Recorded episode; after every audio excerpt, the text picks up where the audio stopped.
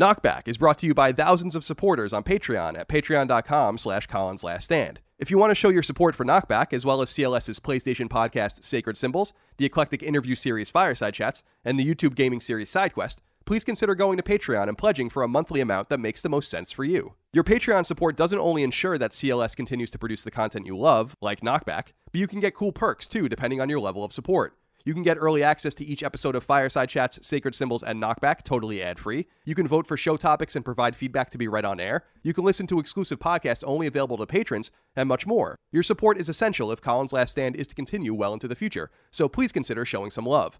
Again, that's patreon.com slash Colin's Last Stand. Thank you for your kindness, generosity, and support. Without you, CLS wouldn't exist. But enough of that. On to the show.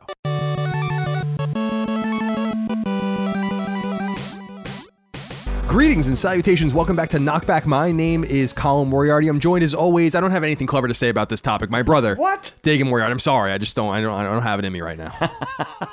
It's late. it is late, but it's also just it's it. We're you know this topic of Knockback is about the mall. The mall. Valley Girl, Dagan Moriarty. Attention knockback shoppers. Whoa. We have a great deal today on podcasts. Yeah, we do because it's free. do. Yeah, unless you want to, you know, pay us over at Patreon, which you can do, of course. That's not a setup, by the way. That wasn't intended. No, not at all. That was that was brilliant, though. I must say. For the uninitiated, Knockback is a retro and nostalgia themed podcast I do with my brother every week.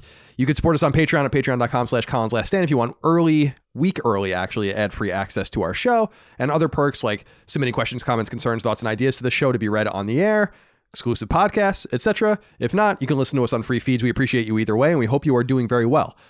We're in Philadelphia, in the suburbs of Philadelphia. It is a little after midnight. We just got back from the diner. Yes, we did.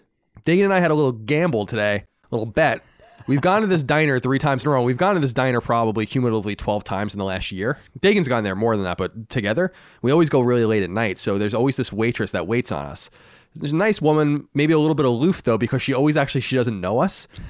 We went three nights ago or two nights ago, I guess, and then we went last night, and she like halfway through remembered that we were there the night before. Halfway through it. And so then we made a bet when we went there today to see if she would remember us, but we went a little too early because we went before midnight, I guess. It wasn't her shift, or maybe she was off or whatever. that, that might be what it was. Yeah, you're right. So she wasn't there, and so we don't really know how that concludes. And what I was telling Dagan is I won't be back in Philly until April. Dagan's going to come out to LA in in uh, February to record more of these. And so we're gonna have to reset the clock. She's certainly not gonna remember us. She didn't remember us within a 24 hour period. A four month period is gonna be a lot of trouble for this woman. And she's waited on us. How many times would you say? A good seven. Yeah, seven to eight times probably. Yeah, in total. yeah. I don't know. Tonight it was like a totally different crew. It was like a bunch of young kids. Yeah, it was. We were kind of Not very familiar faces. Nice people as well. yeah, nice people. But Nice they people. ruined our bet. They did ruin our bet, and I ordered the same thing three nights in a row. I have no imagination when it comes to food. Oh yeah, how was it? It was, good. consistent. oh, it was very consistent. That's why you know I like to eat the same things that I you know that I enjoy. You know, I got a cheeseburger with extra American cheese, fries with American cheese melted over them, a nice Coca Cola. Actually, they have Pepsi products. So it's always awkward. And when you go to a place enough times, then they're, you know, you just say Pepsi right off the bat. So you don't even have to have that You already conversation. know. You know, can I have a Coke? Is Pepsi all right? Right. You know, you just have to skip that whole thing. That saved us three seconds of our lives, which is nice. Now, Dagan, today's episode is about the malls of the 80s and 90s. And this is actually an episode that I believe patrons over at Colin's Last Yeah. Stand's Patreon voted for. So we thank you for that. If you join us over there at the $2 or up level each month, you get to vote. In addition to a bunch of other perks, you get to vote on what topics we cover on the show each month. You know, we give you one topic slot a month. So we do like three or four of our own, and then we do one of yours. This is one of yours. And we wanted to talk about our experiences at the mall in the 80s for Dagan and in the 90s for Dagan and I. And this is more of one of those amorphous episodes that we do, similar to the video store and other ones where it's going to be a lot of, about of our experiences, not so much history and not so much all of that. But I think this is going to be a fun episode. You guys have some interesting letters and comments and memories that we want to share with you as well that you wrote in about. So, Dagan, how do you feel about this topic? I'm I'm really excited to talk about this because even my memories, I'm old enough to even you know sort of go into the 70s as well. My my recollections of the malls from the 70s, which I have you know some sort of recollection of, didn't change that much from the 70s to the 80s. But we'll talk about that. Yeah, I'm excited You know? about it. I'm I mean, excited about it too. to put a just to put a little bit of an historical spin on it, just so we can set the stage. Mm-hmm. The mall as we know it, you know, I was doing a little bit of research. I was doing a little bit of reading about it, and the mall as we know it, depending on who you ask and what you read, is either about hundred years old, but more acutely, probably since World War II ended, late 40s, early 50s, kind of the mall as we know it with its anchor stores and stuff. And I found this really interesting statistic, Dig, that I think says it all. Between 1947 and 1952, the suburban population of America increased 43%. And malls were hmm. designed to kind of give an all-in-one shopping experience to suburban audience or suburban consumers, I guess I should say, not audiences. And suburbia was kind of a new phenomenon in the post-war period. And so these structures of commerce, these bastions of commerce, were designed, I guess, to accommodate the more upper middle class and middle class consumers that lived in these post World War II neighborhoods and these kind of boom towns, these post World War II boom towns. And so that's kind of the environment that we all lived in. And sadly, malls just aren't opening anymore. Malls are kind of dying. And, Absolutely. and we're going to get into that, I think, a little bit too. But I guess we'll just start right off the bat, Dagan, by talking about what your earliest memories or what your kind of memories and remembrances are of your mall experiences. And, Absolutely. we can go You from there. I'm, I'm really grateful that we get the opportunity to talk about it because, you know, when you talk about nostalgia, this is a great nostalgic topic, especially as we mentioned, because malls, as we all know, are going the way of the dodo, slowly or not so slowly going the way of the dodo. You know, especially with the advent of your Amazons and your eBays and those sh- sort of your online shopping experiences on the computer, even getting they're only proliferating and getting larger and larger now. So I think we're seeing the malls slowly go the way of the dodo, fortunately or unfortunately, however you feel. But very nostalgic topic, and we all, you know, growing up in the '70s and the '80s and '90s, we've this is what we grew up with. We grew up with the malls; it's always been a part of our life, and I love that we have the opportunity to really discuss it. But you know what? You want to start? Let's go back and start with our our, our opening segment. Yes. I almost forgot. I've been forgetting more often than not recently. Your notebook's right there. I know you're Are looking these for not it. very? Are these not very memorable? No, they are. I'm just a bit of a haze. Purple haze. Purple. I wish I was in a purple haze. but no, I'm, it's cold. It is. You're not, and you're not used to that anymore. You're not accustomed to that. No, I'm a little tired. Yeah. You know, working hard. but we're working and we're getting things done. But no, I actually like this. This new segment we're doing, as you know, Dagan introduces and then removes from very right under your nose. Top, are these these special segments that we like to do? This one is called what did we call it? Truth or dare, but truth. right. Exactly. And it's a different question. Do we can't really do a dare? Can't we could. It dare. wouldn't be exciting on audio. We think. could just pretend we're doing that. Yeah, I just, can just sit here and we can like give you like some fake narration if you it'd want. be like old radio drama. We'll have the sound effect. exactly things, the coconuts and whatnot. You know, you know, all the sound effects. Yeah, the coconuts. Exactly. so I'm going to ask Colin a question. And in the spirit of candidness, he's going to answer it as truthfully as he can. A little fun thing, nothing, nothing too, nothing too crazy, nothing too exploitive. Okay. Maybe next time we'll do something. It's a little something more yeah, exploitive. Who exploit exploit me. Go ahead. Why not? So, Kyle, I'm going to ask you. Yes. Have a few left. We could roll it over to the next round. The Yeah, other ones please. that we don't get to. This isn't our last episode either. no, we have two more to do, including this. One more after this. Yeah, one more after if this. I'm not mistaken. So, I was going to ask you Have you ever. Wait, do I want to read this one yet? Or do I want to save this one for last? No, this is this one's okay. Is there a specific thing that you really like a lot that you hide from everybody or that you have hidden from everybody? And I'll give you an example. We'll Okay, start please. with me. Okay, please. I don't know how much I've admitted this in public before, but for instance, I'm a big fan of the Gilmore Girls. Oh, Not a lot of people know that. I haven't admitted it to many people. why? Why is that? Um, you know what? Truthfully, I'm not really that embarrassed to be a fan Hmm. of the Gilmore Girls. I think it's a charming show, and I loved it. And I loved it when they when they brought it back. I thought that was really good too. But it just never comes up in conversation very often. I guess. Yeah, why would it? You know? Why would it? Have you, are you familiar with the Gilmore Girls? Of course, of course. Do you understand why I might be a little embarrassed? Yeah, I mean it's a it's a show for women.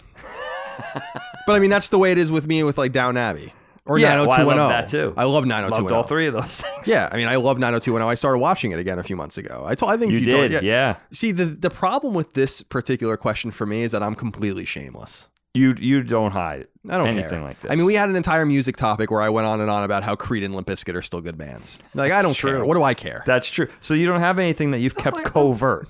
as far as like interests and stuff like that, I mean, all of us have our deep, deep and dark secrets, Sure. of course. Right. Maybe some, maybe some less dark than others. Let me think about this. You know, I like pop music. Right. You, You know, I do. listen to Ariana Grande. Is that how you say her? Grande? I Ariana thought it was Grande. Gra- I thought it was Grande, but I think it is Ariana. The sad thing is, is that I don't even know because I don't listen to the radio. I just You listen see to it. it on Spotify. yeah, exactly. So I don't know exactly how to say her name, but I like some of her songs. You know, I like a lot of. I, I guess I like kind of. Uh, I'm attracted to some sort of. Yeah, I think it's because of growing up with Dana and Allie to an extent too. But I think I'm attracted to female centric things, like female centric entertainment. I hear a bit. that. Sure, absolutely. And I don't really care, you know, what people think about that. So, you know, I love period pieces, and I'm not trying to be sexist in any way. I just think that a lot of these things are catered more to, like, I don't think anyone would deny that 90210 is catered to, towards girls. Right. I don't think anyone would deny that Party of Five was catered to girls. I don't think that anyone would deny that Downton Abbey is catered to 70 year old women. You know, I don't, yes, and no one's a bigger 70 year old woman than Colin. that's Moriarty. absolutely true. Where So- do we stand on Barbie? I used to play with Barbies when I was younger with uh, Dana and That's Allie. true. You had big sisters, so that was a, almost like a given. And they used to dress me up as a girl. You're right. I can't even say it before you say it. You are. You really I have no shameless. shame. I'm an open book. I think that's part of what makes our show fun, and what part of what I think attracts hopefully fans to me is that I just don't really hide anything from anyone. What Which you know, is- what do I care? If people are going to judge me because I listen to the, some of these some of this music or watch some of these shows, like oh well, you know, Absolutely. I'm definitely not a macho man by any stretch of the imagination. Wear your So- heart on your on your sleeve, my friend. Sure. So I like it. It's an interesting question. I'd have to think deeper about it to know, but I, I don't think so. Like I don't think that I hide anything that I'm. Or, you know, I did tell this story I think on Twitter, so I'll give you a- an interesting story that is a little embarrassing because it's it's cer- certainly strange and it's not something you do like in, in amongst people you didn't know or Sure. You know in a restaurant setting or anything like that. All right. But what I love to do, this might be what you're talking about, but maybe not. Yeah, this could be this could be included. I There's this very specific kind of tortilla chip that I buy. And I don't even know the name of it off the top of my head. It's just it comes in this white bag. They're really cheap. I buy them at Safeway or Vons or whatever. And they're really salty. And I buy Lucerne medium cheddar cheese. I buy it like by the pound. Like Okay. this stuff. I go through cheddar cheese like it's nobody's business. And I place them on a plate and I place each chip very carefully. I make like a puzzle. So Okay. none of them are overlapping. nice. I dump massive amounts of cheese on them. Okay. Then I put another layer of chips, and then I dump a massive amount of cheese on. them. Ah. Put them in the microwave for two minutes. So you're making like a plate of nachos, right? Yeah. I'll eat a few of the chips. Then I will one by one take the chips and peel all the cheese off the chips, throw the chips away, and just eat Oh the salty melted cheddar cheese Really? in like little balls that I make. Yeah. What? And and I do this five times a week. yeah, you're hiding this because you, I've been there a lot this year in 2018, and I've never seen you do this. Yeah, it might have been one of those times where you pass out on the couch at nine o'clock when I'm trying to show you an episode of Black Mirror or something like that. You might do it by that point. you know, usually I get a little stoned and, you know, I'm watching Oh you know, something. I'm watching football highlights or I'm whatever I'm doing, you know, getting ready to play a video game. So yeah, I basically make nachos and then throw the chips out and just eat the cheese That's unbelievable. because the cheese absorbs. It gets there's something about microwaved Lucerne cheddar cheese, specifically medium medium cheddar cheese. It gets this like rubbery texture. Yeah. Sometimes I cut raw onions up and put it in the cheese, like mix Oh it up with the cheese. God. And- but it absorbs. I was telling Aaron, it's kind of ingenious actually, because you know, chip, you know, these corn chips have carbs in them. I mean, that's not a huge deal for some people. I'm trying to cut down on the carbs a little bit. I'm Oh, trying to is that why you get fewer rid- carbs. Well, that's kind of why I started to do it. Okay. It basically tastes like the chip Okay. without the chip. And you just eat globs of cheese. And I'm telling you, I'm eating like a half a pound of cheddar cheese at a time. wow. Yeah. So there you go. There's something that fits into the line of. And Aaron's the only person I would ever really do that. And I would do it in front of you, but I guess, you know, Yeah. what do I care? I'm But not gonna hide that. So I guess that's kind of an All answer to your question. I, I like it. It is an answer to my question. I eat in. so much cheese. It's ludicrous how much cheese I eat. Like just cheddar cheese. I love it. Just love it. I live for it. Cheddar's uh, better for you than American cheese. Would you say For that particular, well, for that thing for nachos? I don't know that I'd eat them. It's a little weird. Eating American cheese by itself is a little skeevy to me. I love American yeah, cheese. I, I, love feel it. the same way. I love it. I love it on a lot of different But things. just taking a raw slice of it and eating it. Yeah, that's a little gross. Yeah, I don't like the taste of it. Actually. yeah, Isn't it's a weird? little. It's fine, but it's not really like for me. You know, Yeah. cheddar cheese I can eat because it has a very neutral taste. And the funny thing is, is that when I take out the bag, Lola identifies the bag. She knows the bag. She knows the sound of it and stuff. And she can be asleep in the other room or doing something else, and she alerts and comes in because I sprinkle a little bit on top of her food. Oh, the, cheese. before I Oh before I put it in the microwave. Kiki loves that. They the dogs are all about the cheese. They love it. They really do. It's really interesting though because we feed her well probably a little too much. She loves McDonald's French fries and other things. We, oh, we she eats her. a lot of the table food. Yeah, she more from Erin than from me. But she's she's not a beggar either. She just is she's alert and she's an opportunist. You know, she'll go lick the floor and the kitchen Okay. and stuff like that. You know, trying to get any scraps she can. Of course, she's a dog. But what's interesting about watching her eat, and I suppose this is with all dogs, but she's the first dog I ever really had and been around for a long period of time, is that it doesn't seem like she's tasting it. Like I could give her anything. Like why does it have to be the cheese? Like you're not tasting. It's just going straight down your gullet. She's inhaling it. yeah, I'm like, so what does it matter if it's like literally dog food? Yeah. Or if it's cheese, or if it's I a piece agree. of sausage and a French fry, or just dog food. They it's just it going right, down, your gullet. Right down. You don't taste. It's it's strange to me because I'm like, are you taste? Am I missing something here? I here? don't think they taste it.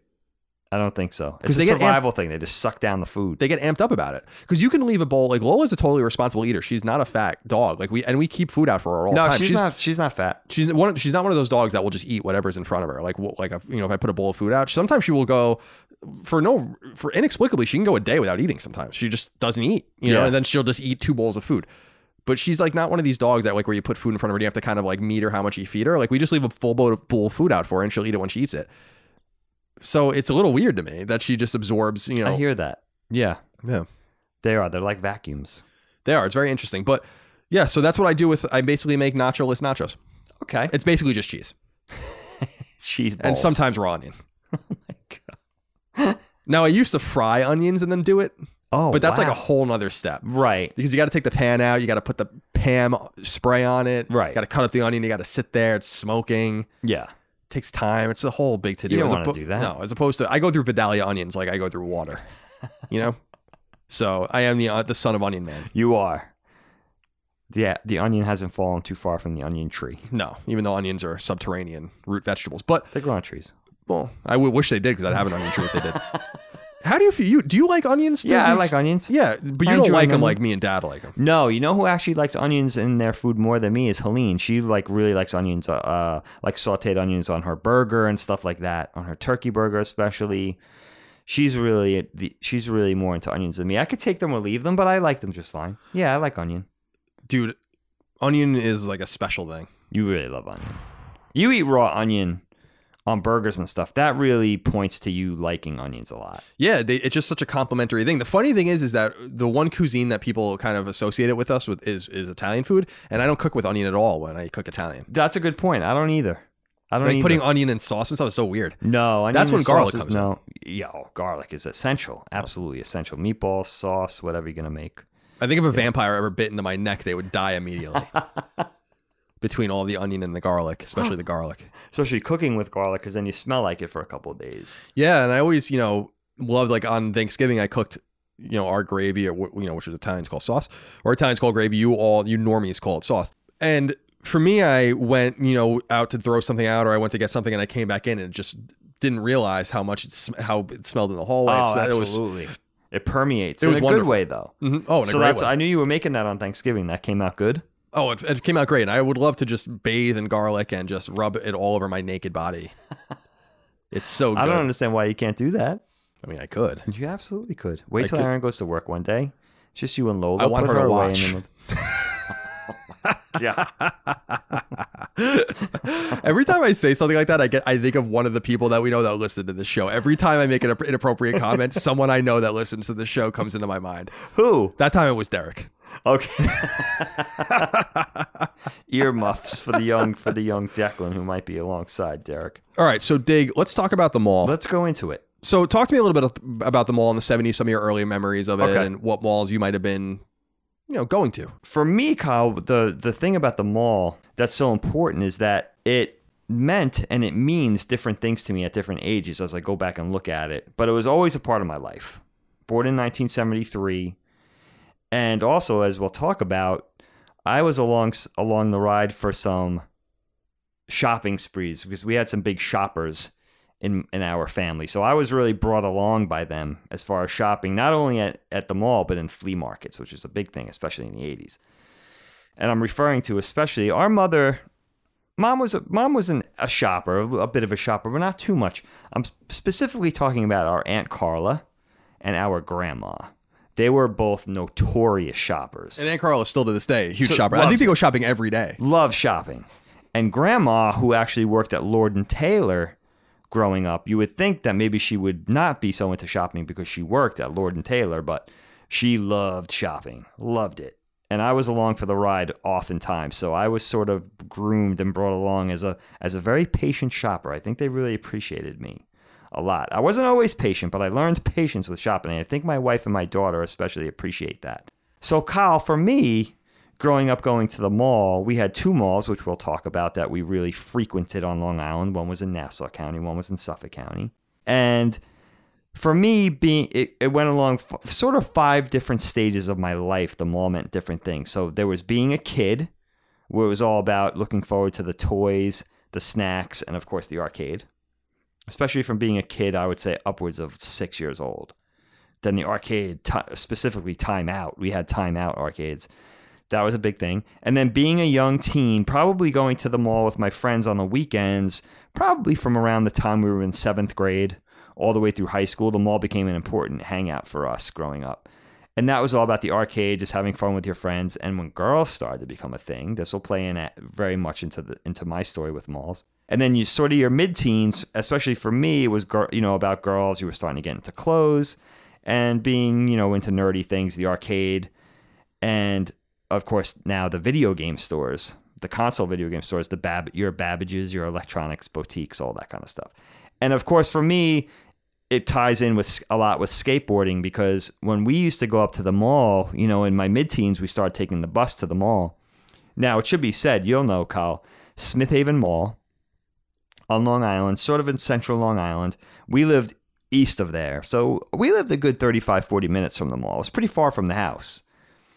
Now, the thing about Smith Haven Mall was it was very close. It was in a pretty busy area, that Smithtown, Selden area of Long Island. It was pretty busy and built up. There was a lot of stuff, and there was a lot of good things for skateboarding in that area, including we had Stony Brook University not too far from there, which we loved to skateboard at in the 80s and into the 90s.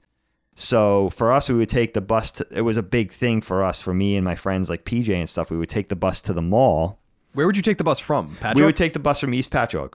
So like, uh, do you know where Dunkin' Donuts is on Main Street? Yeah, yeah. Uh, Pizza Hut used to be there. Yep. And so that's where the bus stop was, and it was, so, dude. It took not only Smith Haven Mall pretty far from there, but it stopped. It made so many stops. It literally took, and PJ could vet this for me, but it literally took somewhere between an hour and fifteen minutes and an hour and a half just to get to the mall. And then from the mall, we'd have to take another bus to Stony Brook, but it was close by.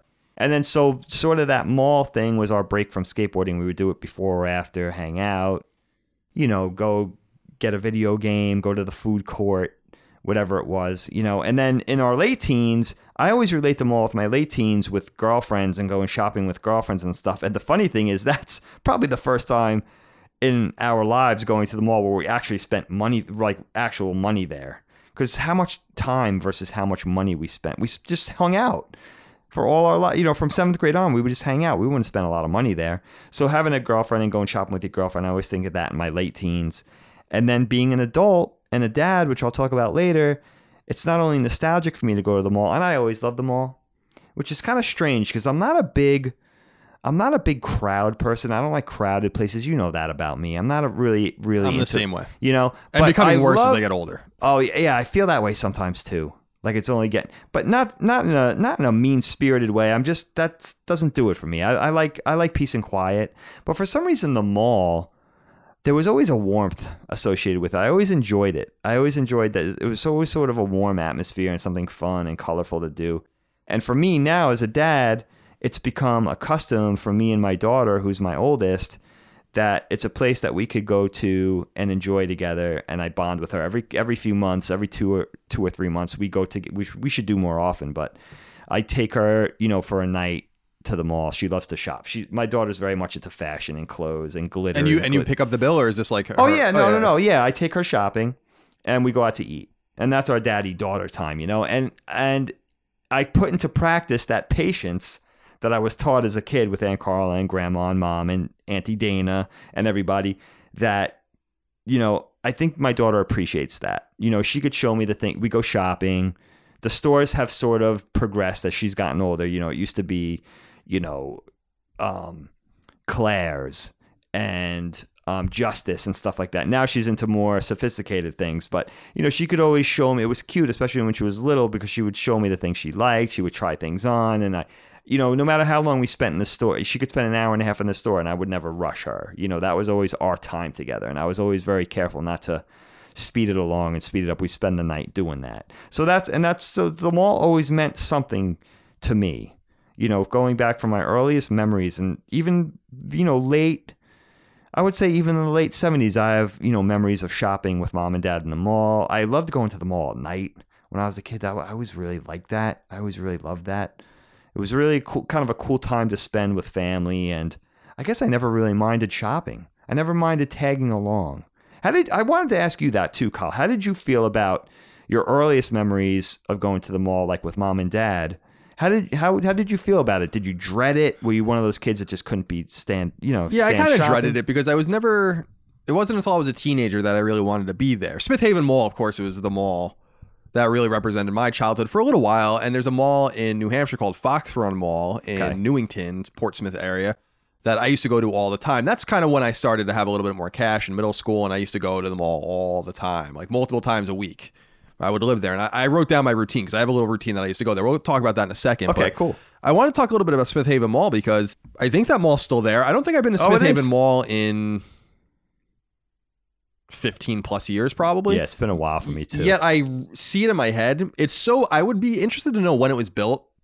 It reminds me of the mall in Valley Girl a little bit in the sense that, like, high ceilings, this really ornate food court with like trees and skylights and stuff. It almost looked like a California mall. And having lived in California for 11 years now, it seems like something ripped out of that area. And I just know the layout so well, where EB was in Planet Comics and Hot Topic, because I used to buy my t shirts there. There you go. This was before, you know, Hot Topic I guess was always a little corny, but you know, Hot Topic in 97, 98, 99, I don't I don't even know if Hot Topic exists anymore. It kind of became a joke. I was going to ask you about that. But back in the day, like that's where I got my Cobra shirt and my Transformer shirt, and that was like kind of the you know, to be fair to Hot Topic, they were kind of on the bleeding edge of nerd culture becoming mainstream. I They were ahead of their time. they were. I mean, They it was were. a little bit corny. It was a little bit mainstream. It was a little bit consumerist, but I really liked that store and I, I spent a lot of money there. But no, I never really liked going. And, and even as an adult, I have a I have problems with the mall. I go like with an initiative in mind. Okay. I don't go just to walk around like I did when I was a kid. And as much of a capitalist as I am, I'm a capitalist. I'm an entrepreneur. I've owned two businesses. I like making money. I like spending money. It, it doesn't, you know, that's fine. There's something conflicting within me about what the mall represents. There's a difference between capitalism and the capitalist system and the ability to like meet demand and all those kinds of things, and then consumerism. And the mall, the American mall, represents a consumerist slant of the United States, very similar to Black Friday, which I fucking hate. Oh, Black Friday's tough. I Hate it. That's tough. So for me, I look at this situation and I'm like, you know, it's the encapsulation in one half mile square that is everything that's wrong with us, actually, as a as a culture. Hmm, interesting. You know, and I think you should be able to buy whatever you want, spend your money how you see fit. You know, if there's a demand for a product, you should buy it, etc. You know, whatever the case might be, meet the demand, whatever. I, I so from a systemic standpoint, I don't have a problem with it. But the mall does represent everything I hate, and I don't mind seeing them go away. Very interesting. Wow, I was not expecting that perspective from you. Actually, Yeah, as an adult, like it's there's like a Westfield Mall in San Francisco I used to have to go to that's like four stories high and like okay. just getting around, knowing where you're going. Everyone's buying. It's always crowded. It's always a hullabaloo, deals and sales. Just I'm not trying to judge anyone, but it's all designed obviously to extract a dollar from your wallet, and I feel like it's so predatory, and it's like all predatory in one centralized area. Very you know, interesting. Very interesting POV on that. I just feel like we spend too much, we consume too much, and you know, the mall kind of waning Yeah. doesn't necessarily ameliorate that situation in our society. I don't think at all because now we do it on Amazon. And by the way, I mean, I, I think I tweeted out earlier this year. We're recording this in 2018. This won't go live till 2019, but in January or February of 2018, I think I tweeted out like how much money I spent on Amazon. And it was something like seven thousand dollars or something. Like that year. Okay. So it's not like I'm not conspicuously consumer. consuming because I am, Right. but. You're doing it on your own, on your Yeah, terms. On it's your terms. probably a little hypocritical of me, even. But I just want to put all my cards out on the table. Absolutely. I appreciate your honesty. And you know? You could look at the malls and really know like it's obviously designed to coddle and maybe even distract. I mean, not in a conspiracy theory sort of way, but you could I mean, you could say the same thing about sports, right? Like it's a distraction from the grind. It's a distraction from your frustrations. A distraction from your frustrations with government. Whatever you could say with with the way things work, with taxes, whatever you might be disgruntled about and I, but I, I bought into it and still buy into it hook line hook line and sinker. I look at malls now when I go into the mall, and I'm I actually literally I'm sure I'm not the only one that feels this way, as far as like wow what is this still doing here? I can't believe this is still going on. How long is this going to last? So when I go into a mall, I almost look at it like, well, enjoy it because this isn't going to be around much longer, and you this is something that you could share with your kids, something that you grew up with, something in your perspective that you grew up with, and, and that was part of your life. That's manages to still be part of their life somehow in 2018 but I don't think it's gonna. I really don't see it lasting much longer. It really shocks me to see the malls. I mean, mall, look at malls. You know, we'll get into this more, I'm sure, but look at malls now as compared to like let's say the mid 80s. You know, it's just they're emptying out. I see a new store open up in the mall like Uniqlo, right, 10 years ago. And I'm like, wow, it's amazing that anything could still come into the mall. Right. ama- and I, you know, it was amazing to me too that I don't know if you knew this, Kyle. I researched this and I was I was surprised, but maybe not so surprised to find this out. 2007 was the last time in this country, as far as I know, that a mall was built. And a mall has been built every year in this country since the 50s. Malls have been being built. New malls were popping up. 2007 was the first time, I think, the first year that marked a new mall. A new, not, I'm not talking about a strip mall. I'm talking about a, a mm. new, huge, well, however they classify a mall to be considered Right, like right. a mall, a mega mall. Sure.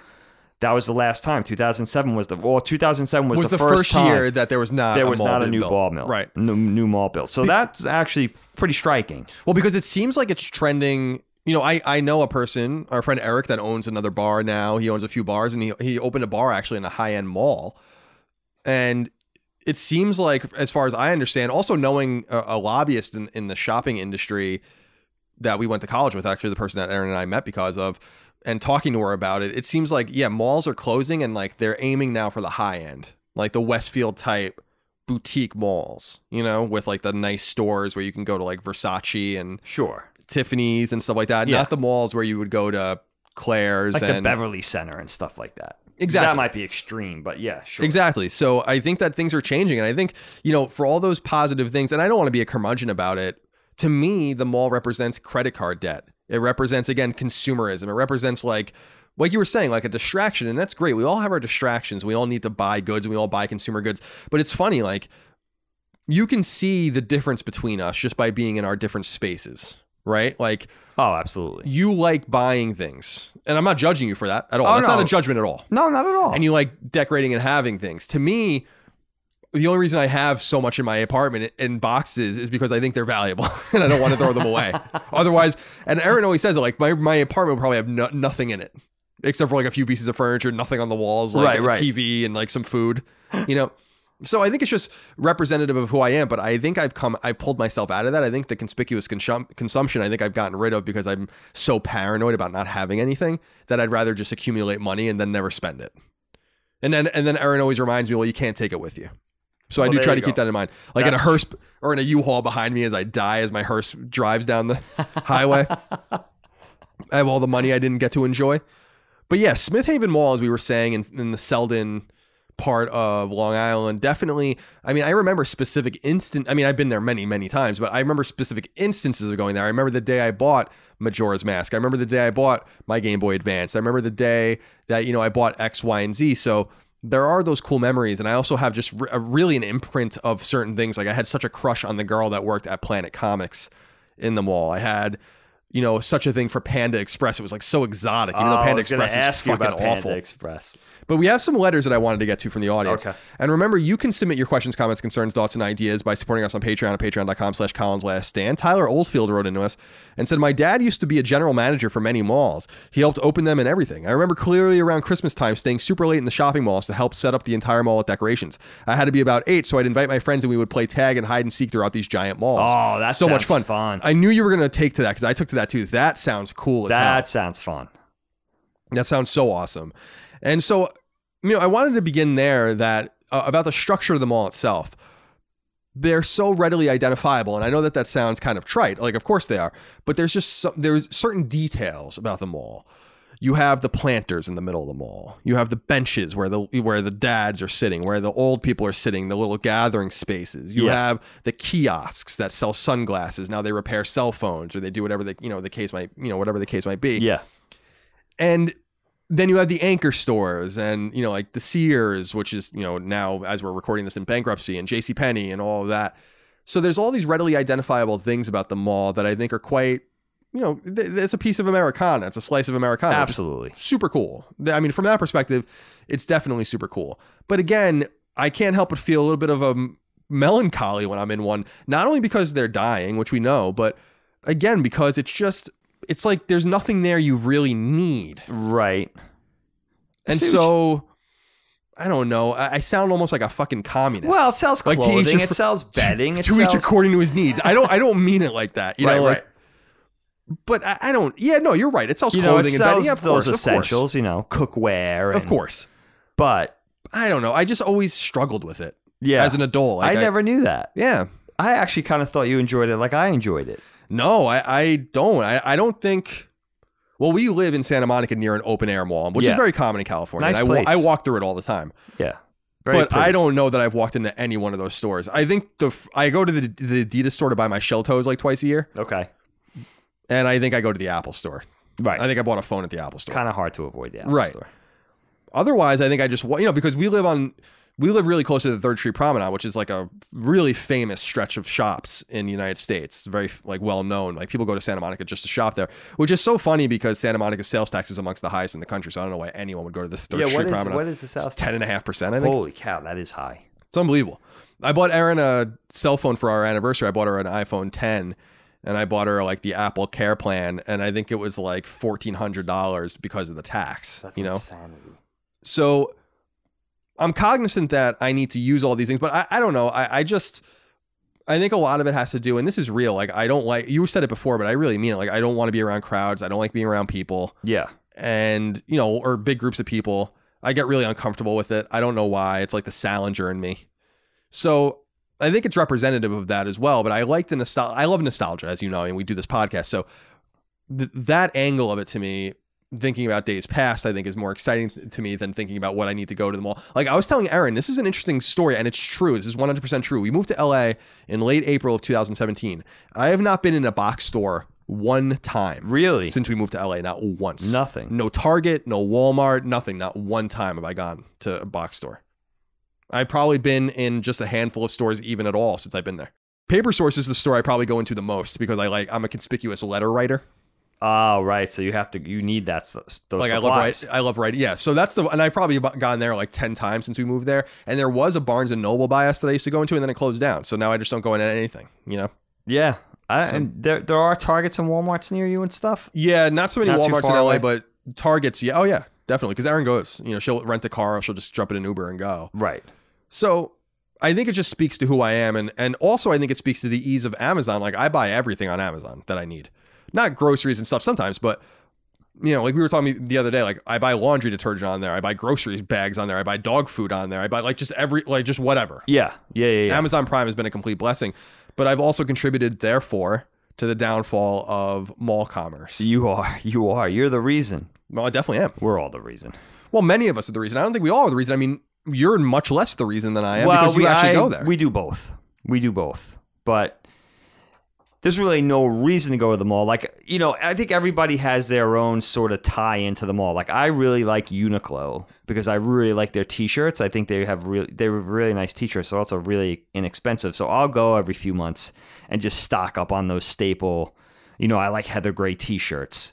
I like blue t-shirts. So I, I go and get, you know, knit hats and t-shirts and just think, come, you know, baseball tees, three quarter sleeve tees, which I really like. So that sort of thing. So everybody has their thing at the mall, I think, that they, you know, they go for. It used to, for me, it used to be go, going to the video game stores. I. I was going to ask you that. yeah. Do you remember specific games that you bought like at the mall? Oh, like, do you remember? So, can you talk to me a little bit about every that? game, probably every game and every console, I remember where I got it, and all the way through probably PlayStation Three. Like, let me ask you this: When you bought me those Ninja Gaiden games for my birthday, do you remember buying them? You know what? That's tricky because that That must have been a Funco, right? That might have been Funco. That could have been a Funco thing. That was where it started to cross over. And Funco for our Funco was in Islandia, which was not in a mall; it was in like a strip mall. Yeah, it was in a strip mall. right.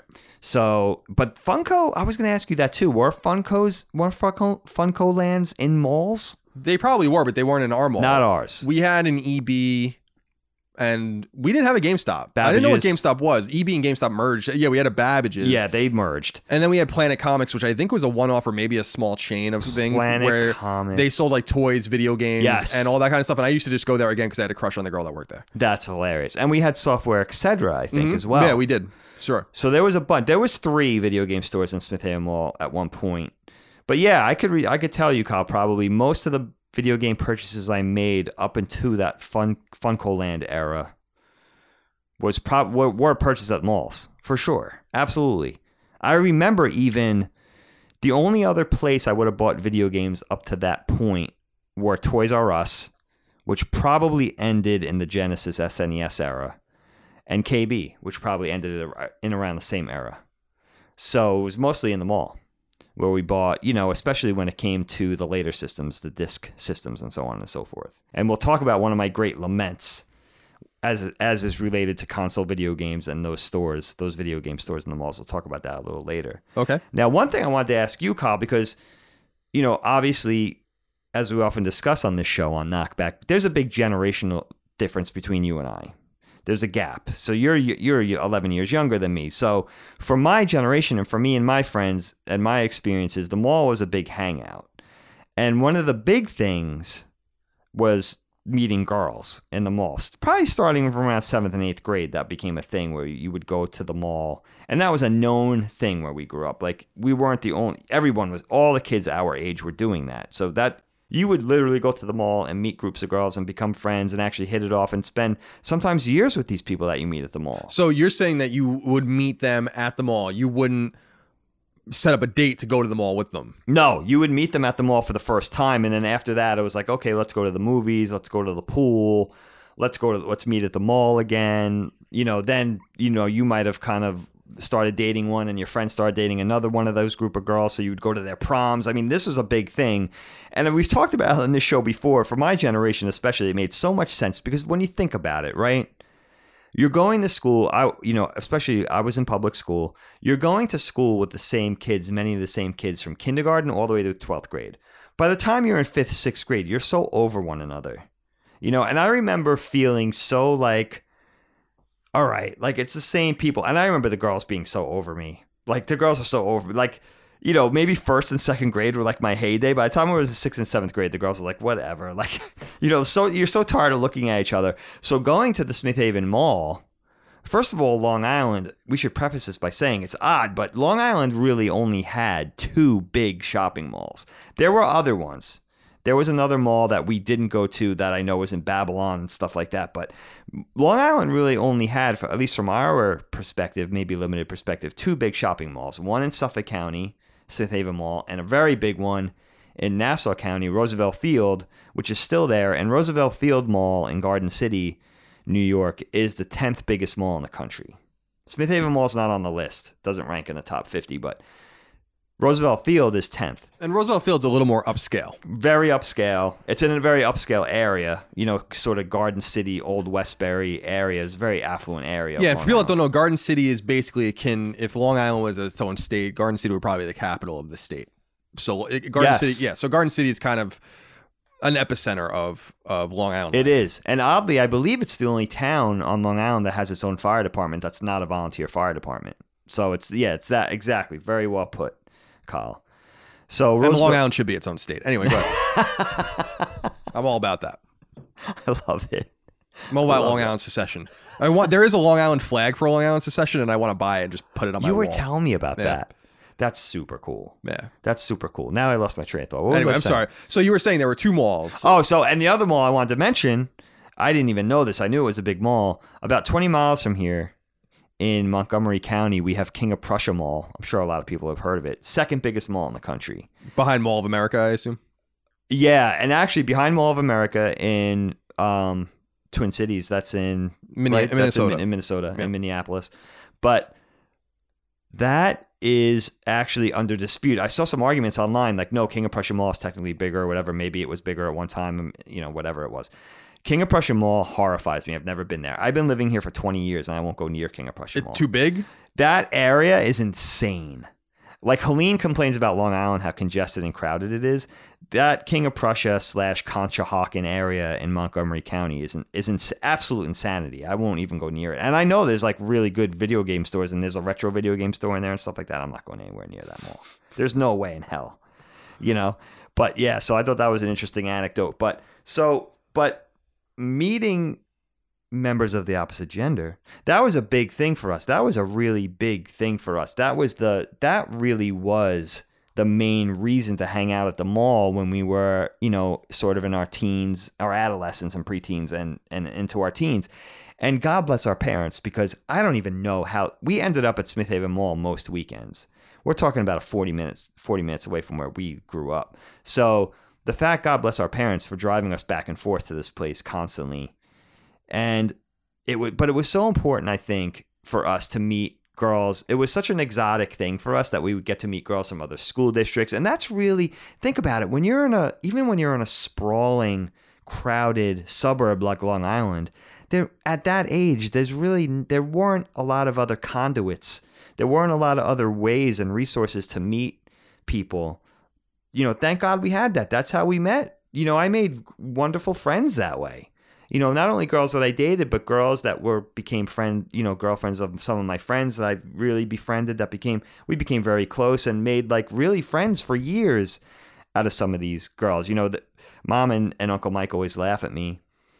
You know, obviously I have a very strange name, and some of these places were very loud. So when I would meet girls, and you know, you were rushing, and our parents were picking us up and everything like that.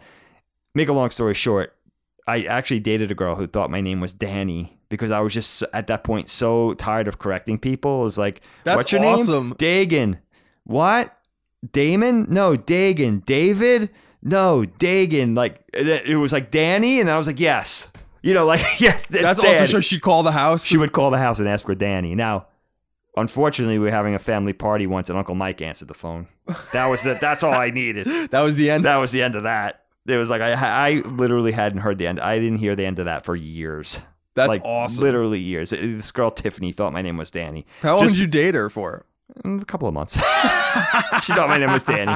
Called the house asking for Danny. You know, when you have a weird name, you just get tired of it after a while. I was like, yeah, I just threw in the towel. I was like, yeah, it's Danny. It's like the story we were we've I don't know if we were told about the barber on Long Island that thought my right, name was we were just talking about this. Yeah, we were talking about it today when we were out, or we were we were somewhere.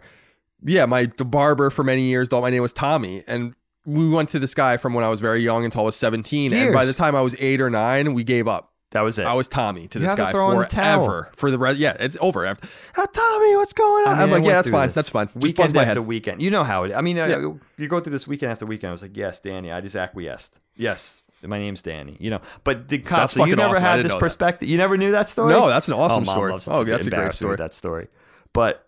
So you never, but you never had that perspective. You never used the mall. Go to go there with a group of friends. I would go with friends, but I don't know that we were ever really picking up girls. I think I was a little more passive than you with that. I think I came around to girls late. Like I think I was still embarrassed about liking girls until I was in like ninth or tenth grade. That's pretty cool, though. You I know- like that because you know what? That's it becomes such a distraction from everything else.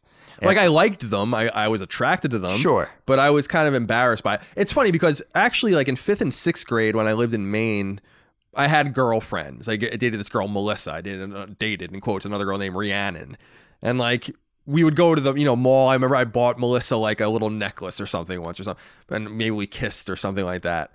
But it, that was with mom. And like living with mom, and I was a little more comfortable around her, I think. And then when I moved with dad, I think I was just a little more embarrassed. Like I remember dad, I, I don't know why I remember this, and I bet you dad doesn't remember this at all, but there was this weird thing, I don't know what it was, where like cheerleaders, high school cheerleaders would like bag groceries at whatever finest or Okay. Waldbaum's. I think All it was for like charity and then you tip them, or maybe it was like to raise money for their outfits or whatever the case yeah, was. for their squad or whatever. And I remember dad I remember it clear as I remember clear as day. Like dad being like, put your eyes back in your head. That's what he said to me. That's how Yeah. old are you? I was probably in like ninth grade, tenth grade. and Yeah. he, when you, it's so funny because he didn't realize the imprint he would leave on you just by saying that. Right. That right? yeah, like you he remember straight that. up that day. verbatim when he said, "Put your eyes back in your head." That's Like as we were leaving or whatever, and I'm like, I didn't even know I was like honestly oogling anyone. I guess you know, That's amazing. but I remember it so well. I love that. Yeah. So I was always a little embarrassing. It wasn't until I dated my first real girlfriend was Casey, who I, I mentioned on another podcast. Who we're still friends today, and we went to Northeastern together. Actually, we, we didn't date in Northeastern, but we dated for a little while in high school. And she was a year older than me, and that was like my first real girlfriend. And even then, I was a little embarrassed about it. It wasn't until you know I dated my my real high school girlfriend that I was with that went to Sachem that you know I was having her over and she was kind of like part of the routine and I used to go to her house and stuff and then it was just didn't matter anymore and then by the time I was in 11th and 12th grade in my interstitials when Megan and I would be mad or I wasn't dating her anymore in senior then girls would call the house and I wasn't embarrassed anymore about it Yeah. but I also had no one around and really tease me about it anymore you know Sure. and so I think that that played a part in it too. So I think I just came around late. So I'd go to the mall with my friends, but it was like never to really pick up girls. I was never really, Wow, that's so interesting. I was never really comfortable. I don't know that I ever really like picked up girls. Like I met my girlfriend, as I said on another podcast, because I played hockey and she was a figure Yeah, skater. you. yeah, But you also did. I hit on, I hit on her. Right. Like I remember it. Right, right, right. But that was like a really random off the cuff thing because I was so, I think I was so attracted to her. That's cool though. You I know? like that. I like that story because, I, but but you know, I had nothing else going on. Like I wasn't gonna meet a girl through Boy Scouts or skateboarding. Like you know what I mean. So it was like we had that, and you know, we also had what you kind of missed because you were so little still was the the the multiplex, the advent of the multiplex, especially the one near us, Brookhaven Multiplex. That became a place also where it was like a known thing where kids would come from all the surrounding school districts and try to meet somebody right. you know because, because you weren't driving yet you were getting it was a very similar thing to the mall you were too young to drive but you were old enough to be interested in you know dating and, and girls and girls were interested in boys so that was like a thing you would go sometimes we would go to the multiplex just hang out you know there's like an arcade there and you would just literally go to meet girls you know and the mall was a very sim- the mall makes a little more sense because there's a little more to do you could eat you could go to the arcade you could look at the stores you could you know you could window shop and all that kind of thing so the mall made a little more sense but Right. Yeah. I, I, you know, the few girls that I dated, you know, randomly, we would go to the movies. But again, I don't know that I ever met a girl at the movies. at the movies I remember the movies we would see, you know, making out with girls during the movies, like making the move. Yeah, I remember. Oh, I remember. I remember like the mindset you had to be in. You know, you just had to go for it. And but then, like when I was with, when I had a girlfriend, it was like different. Then it was just like you did whatever the fuck you wanted. Right, right, right. Because it was. But when you were like, thing. like I barely, I was thinking about it. Like I remember making out with this one girl that I saw a few times that was like friends with my friend Chris, and I don't even remember her name anymore. Like this is like how distant I'm. Like I have no idea Well, who that the was a fuck that. while ago. I have no, yeah, but it's like you'd think you would remember like these little hmm. details. I'm like I don't even remember who that was. that's interesting. That was someone. Do you remember the movie? Yeah, yeah. It was Jurassic Park three. Oh, nice. Okay. Yeah. Terrible movie. Yeah, terrible movie. Perfect movie to be distracted. Yeah, that that, I do that was the remember gymnastics one.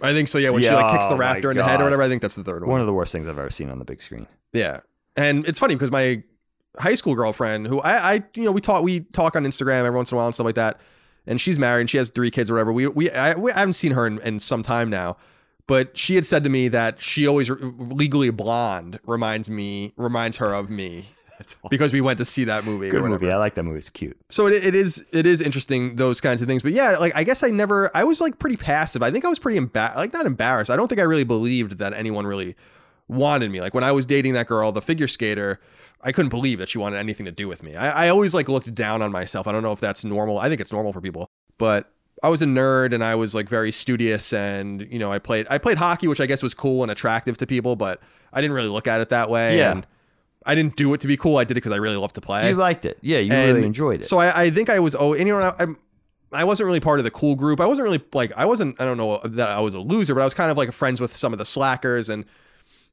we just had our own little thing going on. And I just felt like I wasn't that cool, you know. And I, I these girls weren't that attracted to me, and I never really put myself out there. And I think that that was kind of the case my whole life. You're you know? also very polite, and I think you don't want to sort of transgress on people.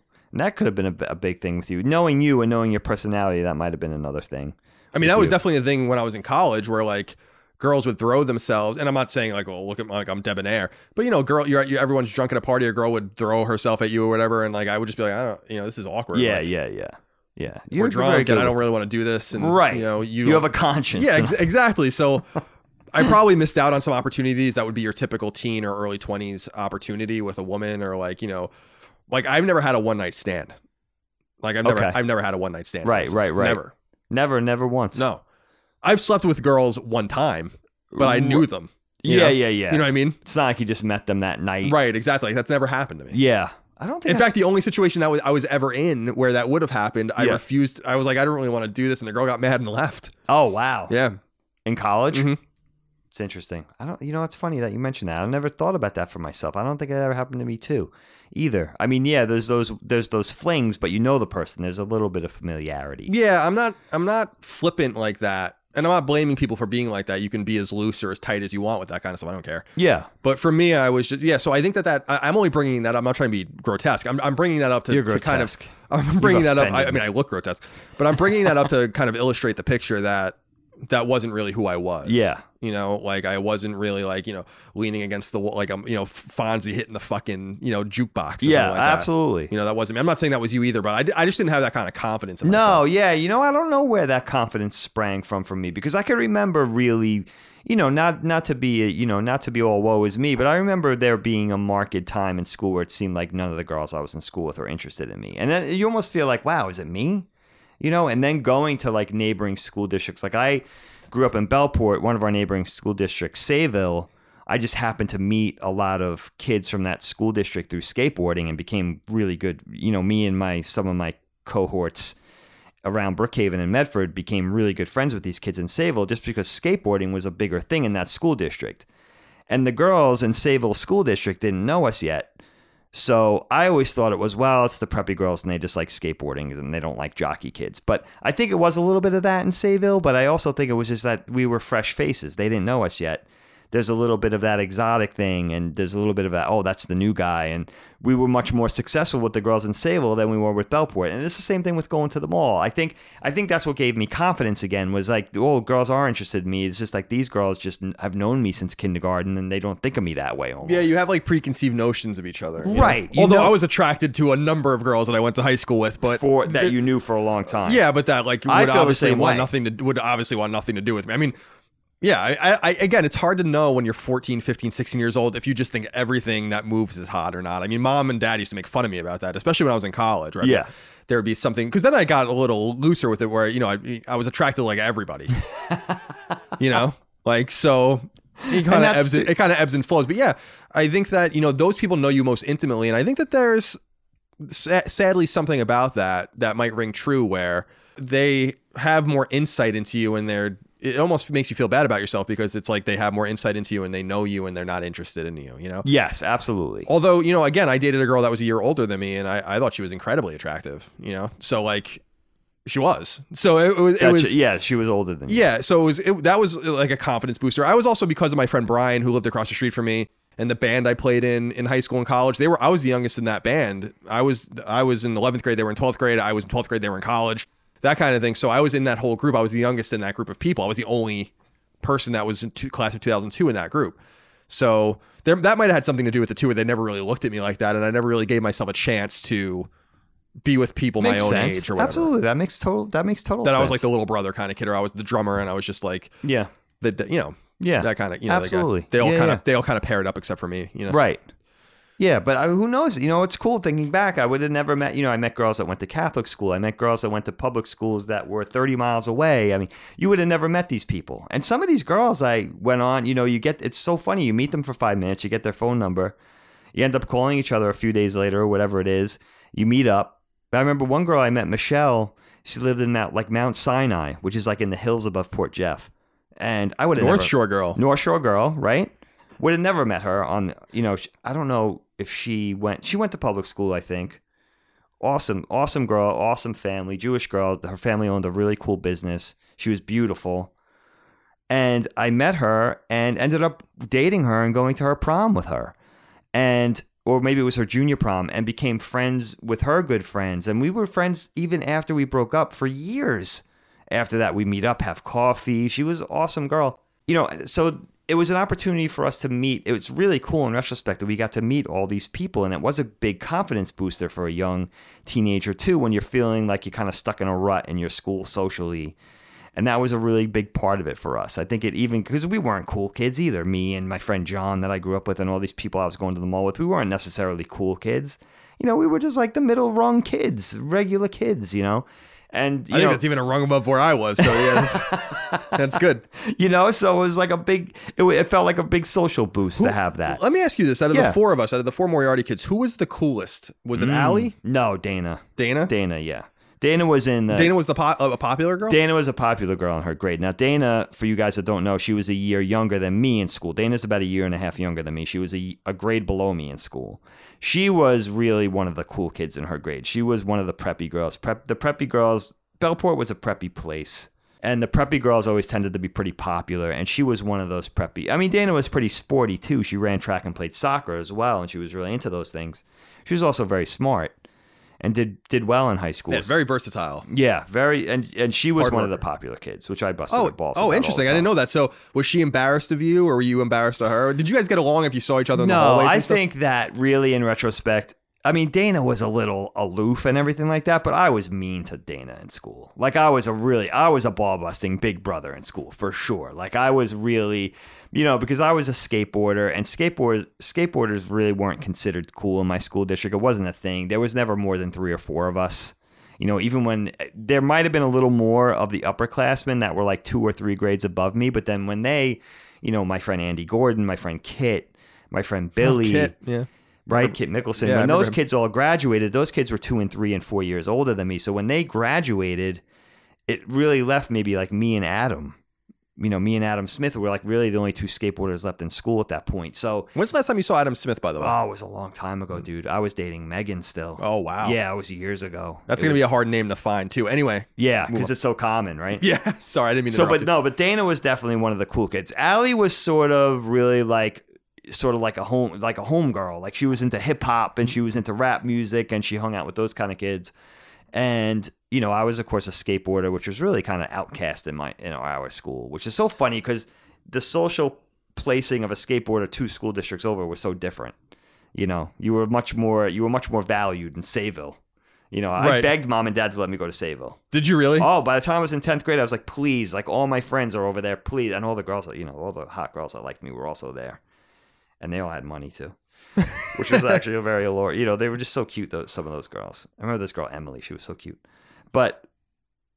You know, I was like, please, just let me go to Sayville. You know, my friend Mouse and my friend Dino and all these kids went already went to Sayville. I knew uh, my friend Craig, Matt Kalin, all these kids went to school over there. You know, so Double Dork, Double Dork, Phil and Sam went over that went to school. Why do I there. remember that? You remember Double Dork? yeah, I think I Phil do. and Sam. They were identical twins. We called them Double Dork. Double Dork. Double Dork went over there.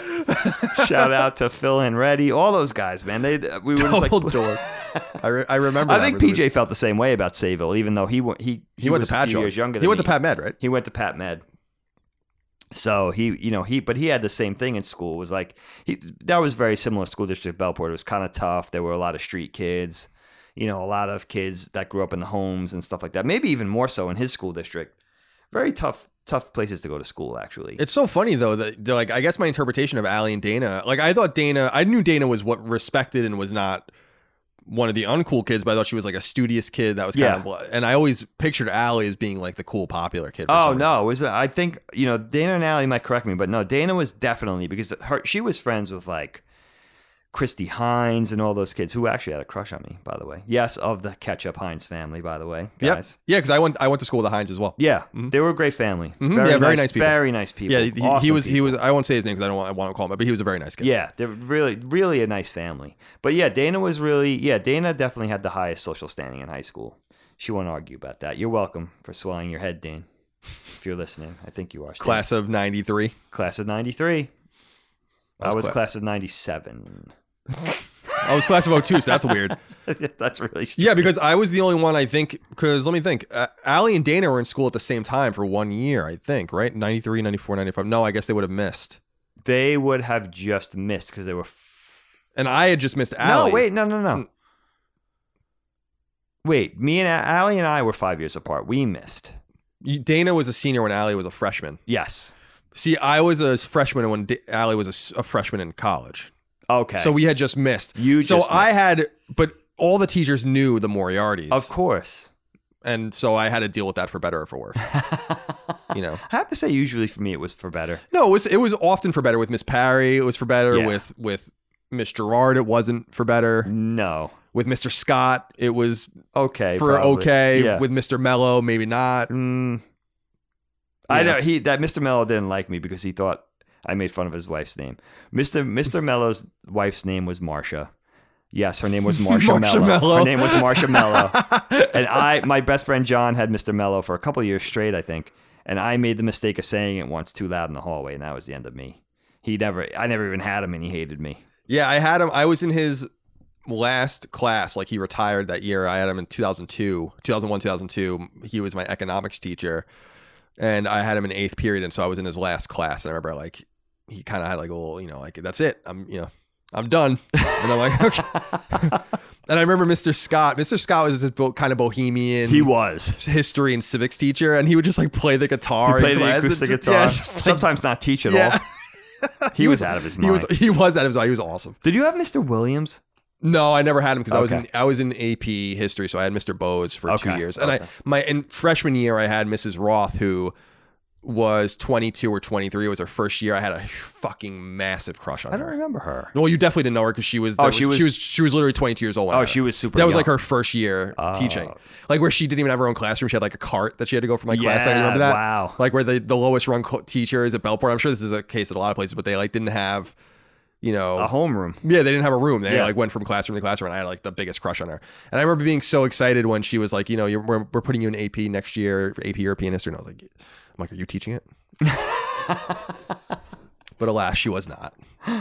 Let me let me consult the letters again though for Please. the audience as we continue this conversation. I want to hit Ron Avis's question. Joshua Anderson, our friend Joshua Anderson, wrote in with a similar one. We're going to go with Ron, though. He said, Few things make me as nostalgic for the 90s than hanging out at the mall with my friends. Aladdin's Castle, my arcade, Walden's Books, Suncoast, Babbage's, and the food court were a must with the occasional stops at Orange Julius or Cinnabon to mix things up. I even met my wife at the mall.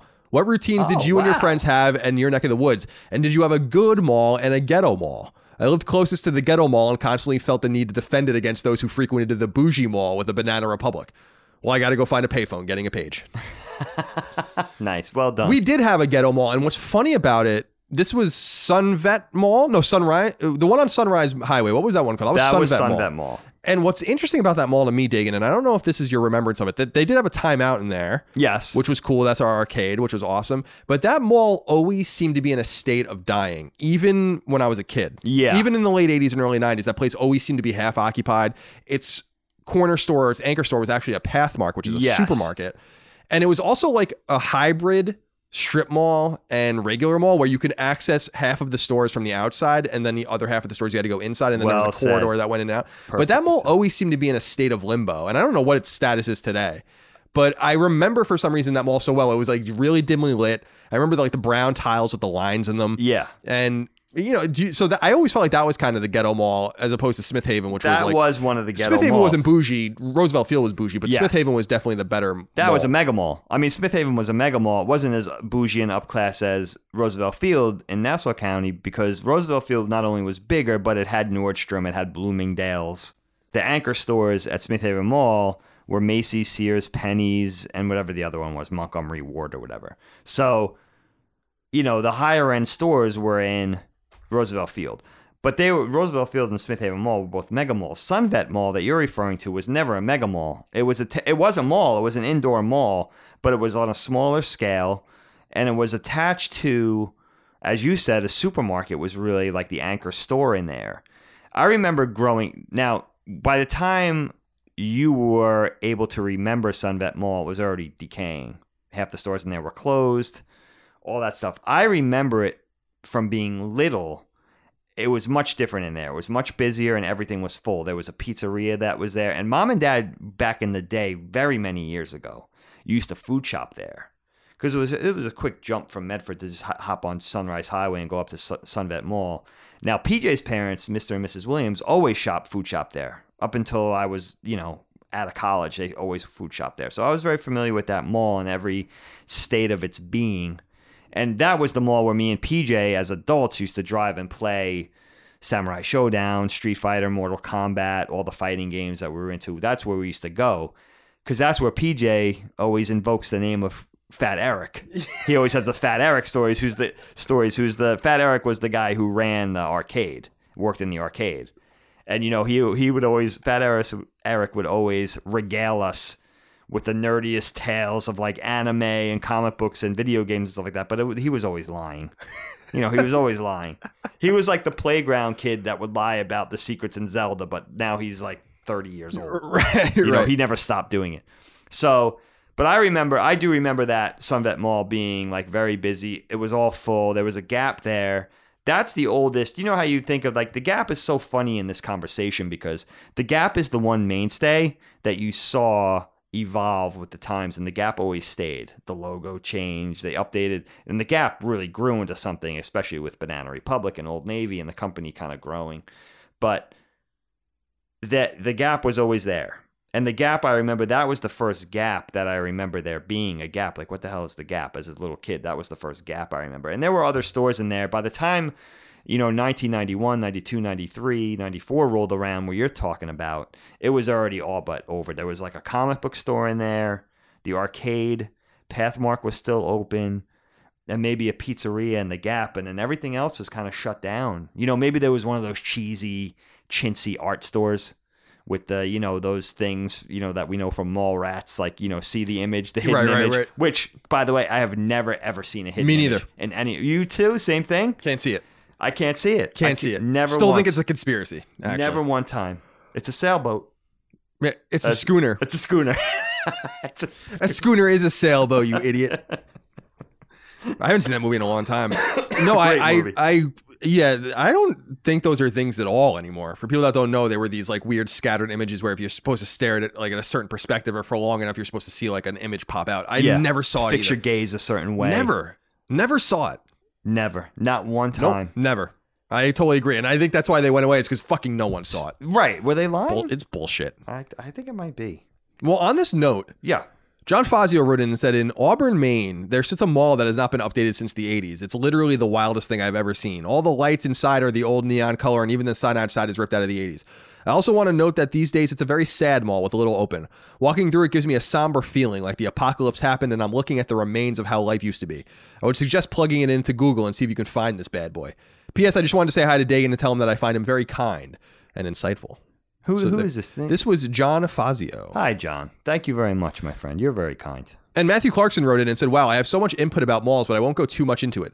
The last two months I have gotten into dead retail. YouTube has so many good channels on it. I recommend the Dead Mall series by Dan Bell. Some of these malls are stuck in the 80s and 90s with never changing the decor. What seems to be happening in stores like Sears, Macy's, and others, which are the big anchor stores, are moving out and leaving a ton of space that no one seems to be able to occupy. As a teen, I loved the mall. We would go every Saturday and talk to the music store employees and just loiter.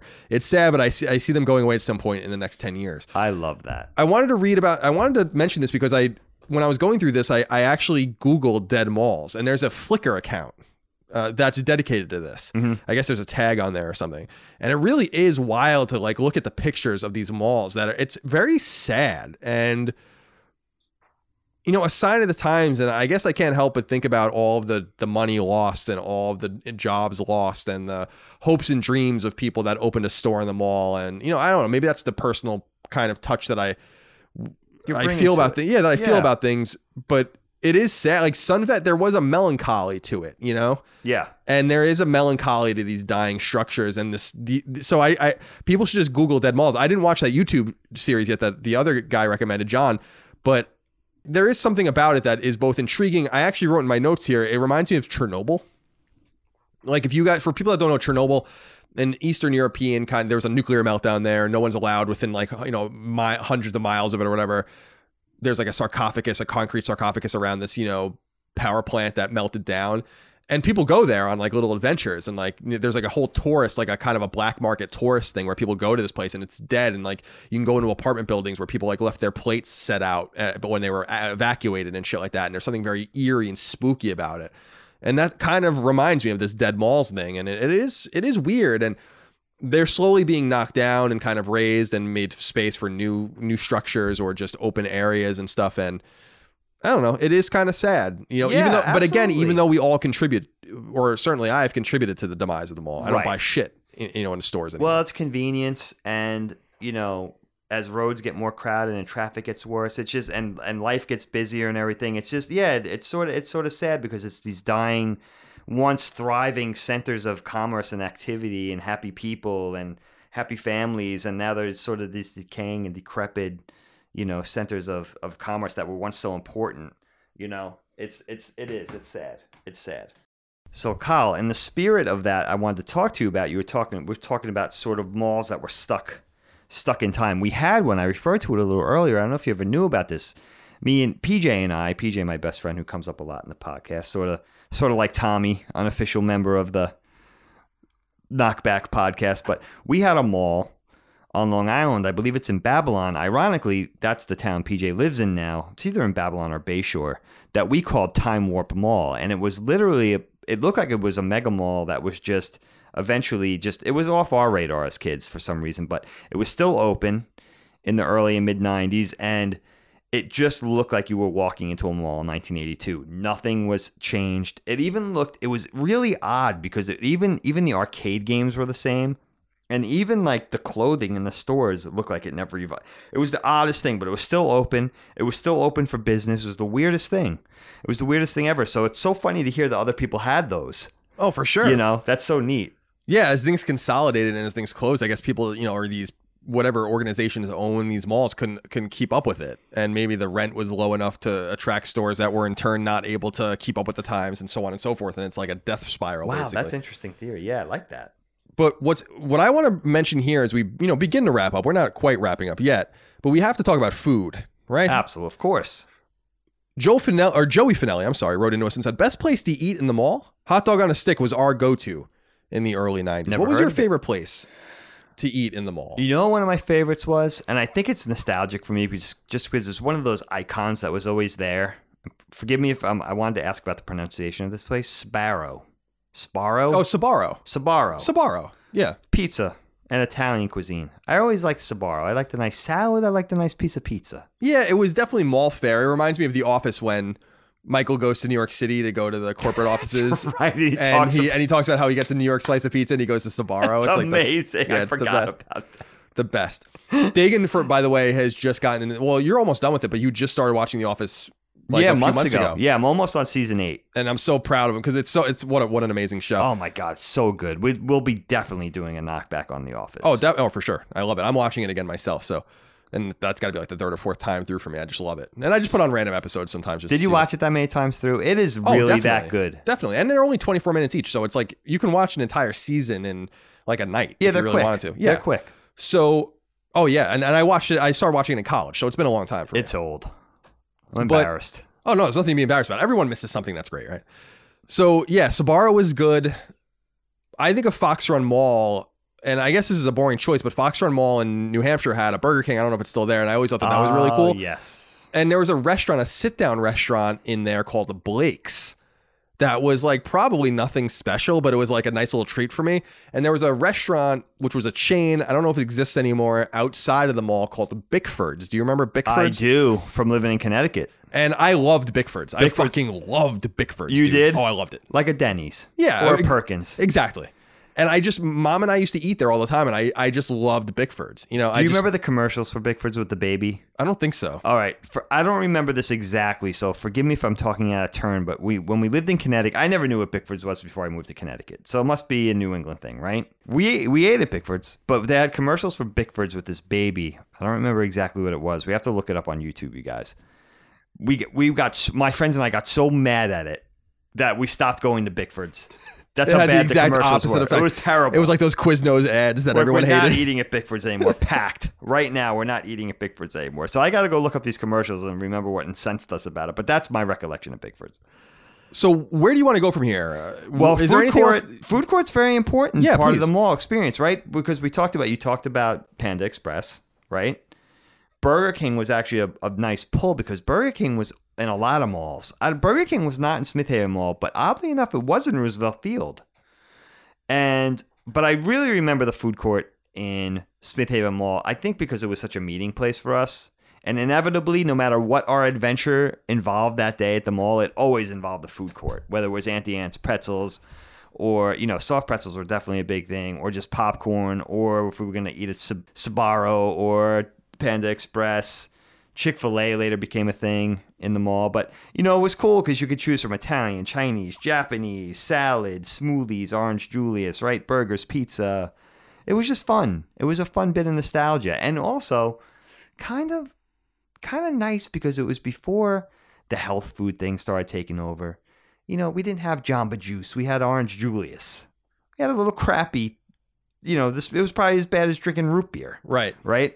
And it was we had the nice greasy burger and the fries. It was before the gluten free. There's a, you know, there's a gluten free is nice if that makes you feel good, but this was a time of simplicity, Right. Of course. you know, and just fun, Not hoity-toity. not hoity toity, Yeah. no organic, No. you know, locally sourced. No. Definitely. No. Orange Julius was definitely not locally sourced. Absolutely not. No. No idea There where was that no, shit came the from. only thing orange about Orange Julius was the color. no. Exactly. There was no actual citrus involved. Yeah, in who the hell knew what that shit was made of? no, the food court was it was essential, and I that's actually something that I really like looked forward to. You know, like I looked forward to the Me going too. to the mall for the food. And when I worked at IGN, it's funny. I guess I should. It, this isn't really the malls of the 80s and 90s, which is what this is about. But I must say that at IGN, we basically when we worked still in the suburbs before we moved in before the company moved into San Francisco in 2010. We all lived in San Francisco, but we we worked in Brisbane, which is this little you know, shit town basically outside of of South City, and there was a mall nearby called Serramonte Mall, and there was another mall called Tanforan, which was kind of like the nicer mall. And we would basically live at these malls. And I swear to God, we would take two or three hour lunch breaks all the time. Just go to the mall, go to Target, walk around. Nice. Go get McDonald's. There was a McDonald's and a Burger King in there and like all sorts of things. And that was basically like my last remembrance of the mall. And even then, I wasn't buying anything there. You know, I wasn't, I was just going to eat and, you know, not work, Yeah, basically. It was a place to go. It was Exactly. a place to go. It was, a, it was a fun place to go. And there are a few more things I want to talk about with you, Kyle, if you have the time. Now, it is getting late. No, please. We love you guys, so we don't mind going late. It's 1.30, I believe. it is. It's one thirty. is- It's one twenty four. This is how we do here at Knockback. But we've recorded way. We've recorded way later than this before. Oh, absolutely. Yeah. The night is but a puppy, my friends. The night Ooh, is young. I like that. I'm losing my voice, Oh, but that's all right. yeah. Keep going, I'll please. keep going. I'll, I'll go until it's all the way. No, no balls. I'll keep going until You have it's no balls. gone. Oh, okay. You'll just be you know, pantomiming into the microphone. We That's don't no have good. to do this. Oh, we have to do this tomorrow once. But other than that, we don't have to do this again until until February. I'll, I'll throw my voice away. I don't care. I don't have to talk to anybody. That'd be perfect. Sorry, work. Please. so, so, okay. So I'm going to talk to you about one thing that I wrote. That this is a very, a very still. This is still stings. This still stings for me, Kyle. You ready for this? Yes. I call it the Great Lament, parts A and B Oh. about the mall. Okay? Here's the first thing. When I was getting a little older, now K we talked about KB Toys. RIP went under a year ago or so, right? Oh, really? I thought it was KB, even. KB Toys is KB Toys is gone. No, it was actually longer than that. 'cause I'm thinking of Toys R Us. Toys R Us was about a year ago. KB Toys has been gone for a while. Everybody laments KB Toys. All us nostalgia dorks and nerds and video game, you know, retro video game nerds. We all lament and toy people. We all lament the loss of KB. But here's the thing about KB that I remember when it was still in its heyday and it was still in the malls. We all enjoyed KB. We all bought our stuff there, our video games and our toys and everything when I was already older and junior, late in junior high school and high school, I was done with toys. You know, I was one of those people that hold held on to the. You know, wasn't like today. And uh, again, especially if you're younger, it really wasn't like today, guys, where it was accept cool and indeed acceptable, but indeed cool to be a nerd.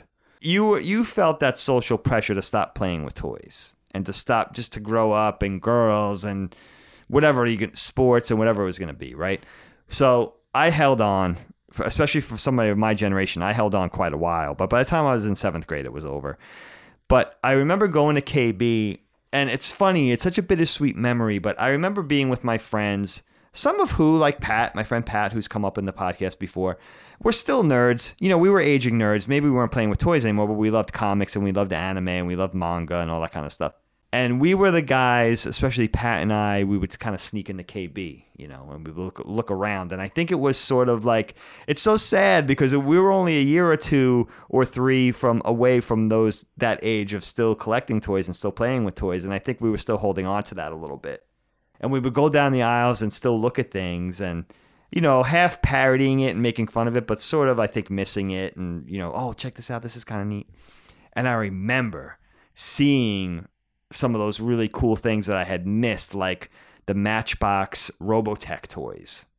And that wave, that next third or fourth wave of GI Joe figures, which I already was already kind of intimate with because I had a little brother, but and the Star Wars Star Wars toys and everything. I just and seeing those things marked down, like especially the Matchbox Robotech toys and stuff like that. and just my God, wishing I had the foresight. You know, some of those action figures were like 39 cents, you know, on the card, the you know, whatever it was, like the Voltron Castle of Lion, the the Castle of Lions, or you know, the the different Robotech like the Battle Pod and the and the Valkyries and stuff like that for like pennies on the dollar, marked down because no one was buying them. You know, some of the old Ninja Turtles toys, just all marked down, and I wish I had the foresight to have those things, not so I could have them because they're worth a lot now, and some of them are, just to have them in the box and in the pack as a as a as an, an aged nerd now. Oh my god, dude. And part B of this lament is seeing those especially I remember very specifically seeing Neo Geo uh Neo actually Neo Geo and TurboGrafx CD games didn't do very well in the states. So software, etc., and Babbage's and Electronics Boutique had them all marked down. You know, after a fashion, you would see a Neo Geo game for like twenty dollars, a, a TurboGrafx CD game you know, a lot of them were so alluring to us because we knew what anime was, and a lot of us had those cool anime covers. Pennies on the dollar, dude. I remember seeing like three ninety nine, whatever it was, you know, and just oh my god, like just not just having the foresight. If I know. knew now, Yeah, you just didn't know. It happened to all if I knew then, right, point. what I knew now, just to snatch it all up and just to have it for posterity, you know what I mean? Uh, I, I just think back to those specific memories and it's so like, uh, so bittersweet. Like I, it was so cool to have it, and I did. I remember do. I did grab a couple of the Robotech figures and stuff. It's like, oh, cool, look. But you know, here's Rand, and here's like one of the Robotech masters and stuff. But it was like kind of few and far between. Right. You know, we Right. did, we should have just snatched it all up. We should have just pooled our money and snatched it all up that day. Oh, I, I I still have dreams every so often to this day of buying GI Joes in the store and like what that was like carting through them and the feel of the bubble and like all of that kind of stuff. Oh, absolutely. So cool. Very nostalgic. Very nostalgic memory. And I'm still, you know, I'm still dead set. Once I have space, I'm just gonna. I'm buying all the GI Joes. I'm buying every one of them. You got to do it. I don't care how much it You costs. You got to do it. No, you got to. And I really think it's actually becoming more affordable, as far as I understand. I think GI Joe collecting's kind of waning a little bit. Is it really? I think so. that's cool. So you know, I was I was on YoJoe looking at, which is a web you know, website that I look at way too often. Great site. Great site. and I just look at it just way too often, and just I'm just like, oh, I'm gonna go through all of the 1986 GI Joes today and just look at them, you know. Yeah. And I was like looking at their message boards and like what things are going for and stuff, and I'm like, this isn't as expensive as Not I thought bad. it was. You know, like I, I really think you could buy every GI Joe, not carded, but I think you could buy every complete loose GI Joe with all their weapons and you know their backpacks and and all of that. You could probably spend a few grand and probably even get most Have of everything. it, and that's not bad. That's not terrible. That's No. good enough for me. You know, like to have my little room. If it would make of you full happy, my friend. Oh, it would make me happy. It would definitely make me happy. There's one more question or comment I wanted to read before we go sure. that I thought was pretty interesting. This one comes from Matt Kurolowski, who says, Did you guys ever go do into a chain store called the Nature Company? Yes. We had one locally in Ardmore, Pennsylvania, in an outdoor mall, and I think about it from time to time. The store had new age music with pan flute type stuff playing all the time, plants all around, and water features. The decor reminded me of a Legends of the Hidden Temple. They also sold rock gems and books about nature. Between 96 to 2000, most of the stores were converted to Discovery Channel stores, and by 2001, they were all gone. The stores lost the time, but I can still remember walking in there every chance I could just to look around the water fountains and enjoy the jungle ambience. I only I bring that up only because there were these really weird. What was that one? Brookstone is another Yes. mall, another mall oh, store. Oh, deep cut. Good call. I remember both. I remember that Right. and the Nature Company. Sure, absolutely. Where I it was just like, yeah, these ran like I don't know who was buying anything in these stores. It was like so random and weird. very zen. But yeah, but you, I would always go into and just see what like what was there, and I'm always kind of curious, like, well, what, who is buying? Like, what is this for? Who's buying this I shit? totally. and the answer, I guess, was not many people. not because- many people. Yeah. Because eventually defunct. Yeah, so I love that's another interesting memory of the store is yeah, we have all the clothes and all the video games and the toys and stuff. But yeah, there were these really random one-off tchotchke stores almost. You know, another one is Spencer's for me, Oh, of course. which was gag gifts and, and, and perverted things and inappropriate I wasn't things. even allowed in there when I was little because it was inappropriate. I think when it was Spencer Gifts before it became Spencer's. I remember when it was really racy in there. I I mean, I'm- I could be imagining it too as a kid, but I remember like, you know, our aunts and mom being like, "No, you can't go in there. You know, it's not for you." Right. I, I remember, I mean, it's so corny now, but I remember my friend Chris buying a sticker in there and put it on his car. It said something like, it said, or marijuana, at least it's not crack or something like that on and he put it on his car, which I thought was funny. I always loved bumper stickers, but I, we always put them on our boards, on our skateboards. You know, we would find the craziest ones, the cheesiest ones, and I remember like going through like even the mall or just going to Port Jeff and going to the bumper stickers and just like getting the cheesiest ones. You know? Yeah, it's awesome. so fun.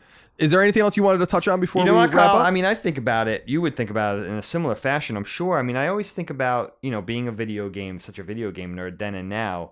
I always think about the various eras of the mall from the 70s and 80s and 90s and the, and the various years. And I always sort of mark it in my memory by what video games are in the arcade. And thinking back, especially, I want to just touch on this for a minute. Time Out. We had Time Out arcades. I know some people had Aladdin's Castle and some people had other chains. In the Northeast, we had Time Out. And they, such a big part of my fond memories of going to the mall. And also, sort of emblematic of how different the mall was back then, where I remember in the 70s and into the 80s and maybe even into the 90s, you know, you remember those old, those big kids, late teens, early 20s, those guys, they have the mustaches and the mullets and the trucker hats and they're smoking a cigarette and they're playing Dragon's Lair and it's dark in there and it's atmospheric and the only light is the light coming from the arcade cabinets. You know, I just have such fond memories. I mean, it's re- really where my lust for this stuff and my my nerdum really started.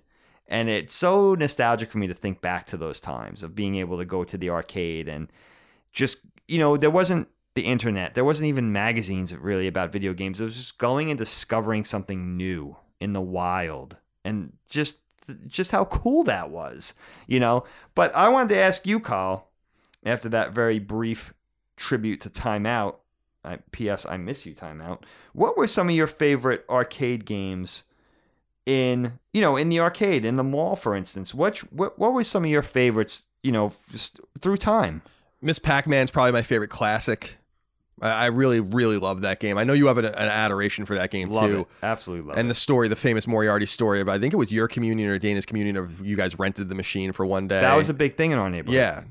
And so, you know, I really have a great adoration for that game, and I and I mentioned it in another podcast is that I really want to own that machine. I, I it's a very nostalgic game for me, and I, a game I really, really love, and just a timeless game. totally timeless. I would put Space Invaders and Arkanoid in there too. I really love Arkanoid. I especially love Arkanoid with the wheel in not the ball, not the trackball, but the wheel Yes, version of Arkanoid. I think yeah. is awesome. Great so game. Uh, in terms of classic games, that's what I remember the most. And then I think the game that I remember the most, and I remember playing it most at Time Out, and I remember playing it at Brookhaven Multiplex is you know Street Fighter Two was like an, a complete obsession oh, of course. you know, for me. And you know, I, I guess I don't know if I'm maybe maybe boy, you know, playing it up on my mind a little bit, but I was pretty young and I was taking people on in that game when I was a kid. You know, like absolutely, You could hold your own. Definitely. Yeah. Like th- that's definitely true. Putting the quarter down, these kids are all 16, 18, 20, 25. I'm 7, 8 and they and I'm playing and I'm playing with them, you know, and I'm really holding it and they're beating them. Some of them, the, you know. putting the quarter down was just like, oh, that was such a thing. And I remember very clearly going to, I don't know if it was Time Out.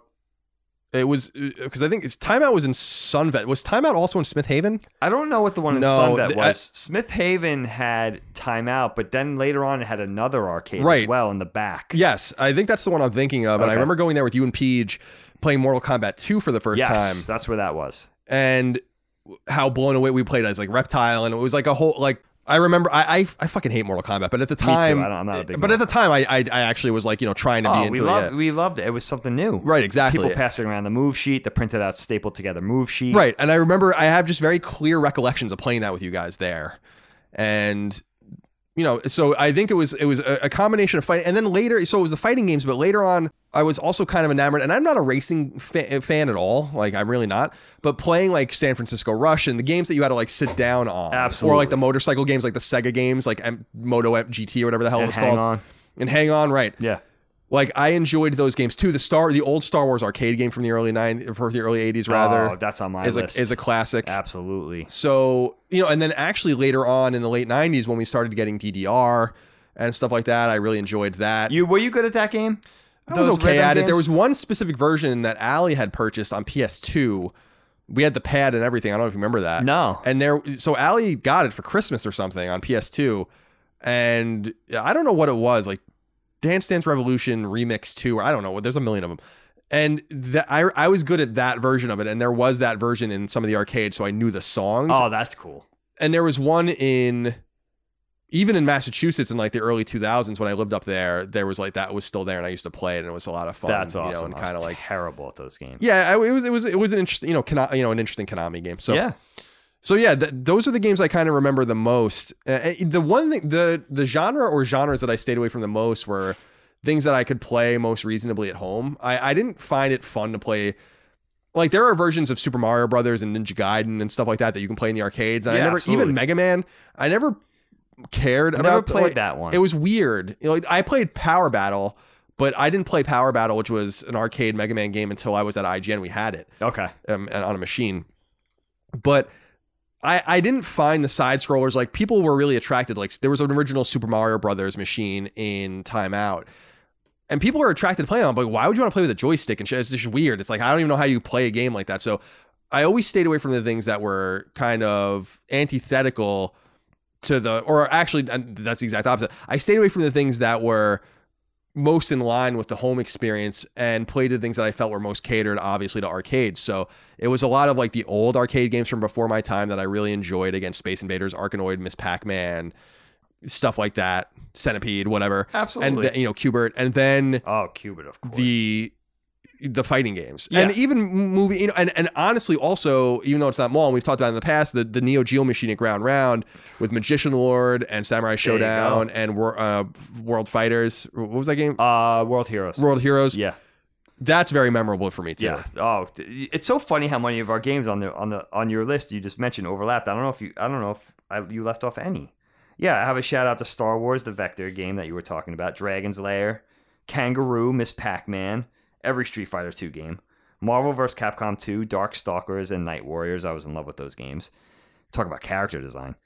We'll do a show on that eventually. Samurai Spirits, you know, slash Samurai Shodown, especially two. Donkey Kong, Double Dragon, Space Ace. I was in love with Chase HQ. Talking about driving games. That was which used to play at ragtime that was at ragtime yeah, that was at Ragtime too. I played that game wherever I could. I loved that game. That's one of my favorite games of all time, actually.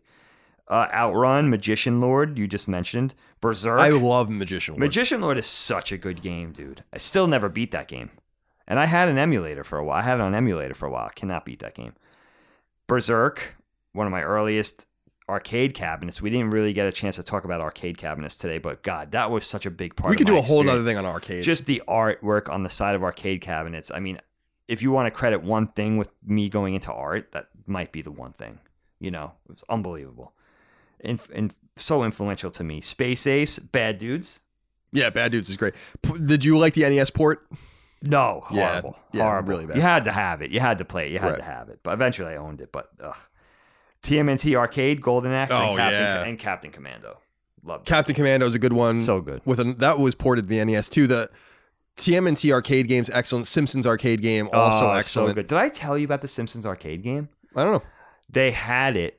There was an arcade down at the shore in Ocean City where I spent a lot of time with my family over the summer. Went into one of the, you know, one of the schlocky arcades there. They had the Simpsons cabinet, four player Simpsons cabinet, Konami, pretty good shape. Was they had it selling it for eight hundred dollars? Is that a good price for That's a good price, dude. That's a four way arcade cabinet. That thing goes for like four grand. I was like, I told, I asked Lynn, I was like, should I just? She's like, where are we gonna put it right now? And the I was like, garage, I guess. Yeah. You could have at least flipped it. But yeah, it's yeah, and also shout out to X Men, which was another great arcade. definitely, definitely. Yeah. that was a brilliant one. There's a place in San Diego that had this like I don't know what they did to it. It was like this really interesting. It was the original X Men arcade game from the early '90s, but in this weird, weird like high. Someone like made a custom cabinet for it or Oh, something cool. with like multiple TVs, and then like it was really it was really wild. Uh, That's but it was the original game. I was like, this is fucking cool as hell. Yeah, it was really really neat. Yeah. Actually, Derek was just telling me when you get down there, you're gonna go down there tomorrow. Ask him. His best friend, you'll remember him. I forgot his name, but he got involved somehow with a friend of his in obtaining and restoring old arcade machines. Oh, he sent me this on Instagram, but I messaged him oh, back Oh, on did you see Instagram and said like he it's private. Todd, Todd. it, it's private. Like I can't see Oh, okay. the, the picture. Dude, know? they're doing like beautiful work. They're making they're fully restoring with the artwork, and they're doing like ground effects and lighting. Some of them are some of them stand up arcade cabinets, and some of them are tabletop.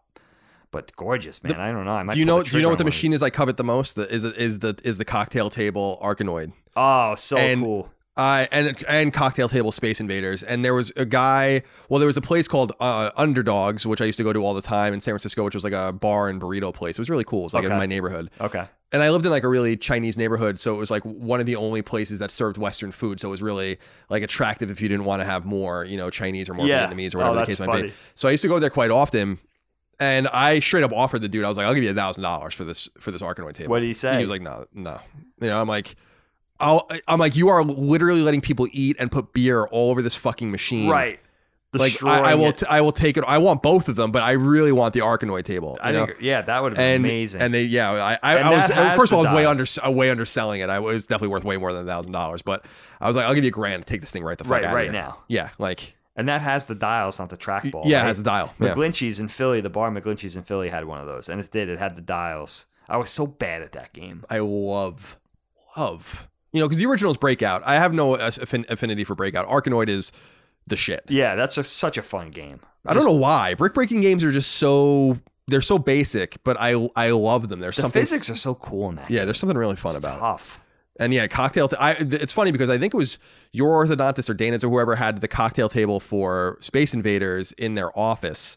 And I remember used to always wanting to go to the appointments. It, it was probably not you because it was maybe a little, it was probably Dana or Allie. And I used to always want to go because I always it was free. Oh, you Like it was just free. It was just free, like just to pass the time. And I I just like sat there like That's a reason to go. yeah For- absolutely. yeah. So. Well, Dig, that's basically all I have to say about them all. How about you? Do you have any other notes that you want to You make? know what? I'm just going to go through and name these now defunct. I believe most of these are now defunct. I apologize if you're not defunct and you're on this list. May you live long and prosper. but I'm going to go through and just name these old stores that we once cherished. And if they're not defunct, they're at least a lot less prominent now. So here we go, Kyle. And you'll remember a lot of these Orange Julius, Mm-hmm. Sbarro, Yep. Esprit. Oh, of course. Is Esprit still around? Esprit is weird one because That it was so used to be a store, Mhm. but now I think it's a clothing brand. It's just a still. brand, It's yeah. a it's a clothing It's brand. the it's the one with the.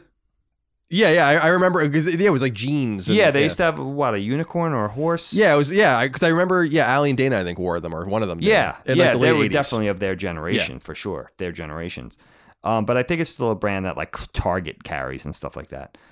All cotton, which I don't remember that. it's Au Coton, cotton with one one T, I believe. But okay, Helene I don't remember that. really laments that one.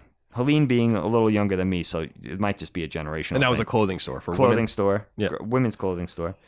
Benetton, Benetton. the United Colors of Benetton. I don't remember that. You know that's another clo- no, that's another. clo- Very preppy.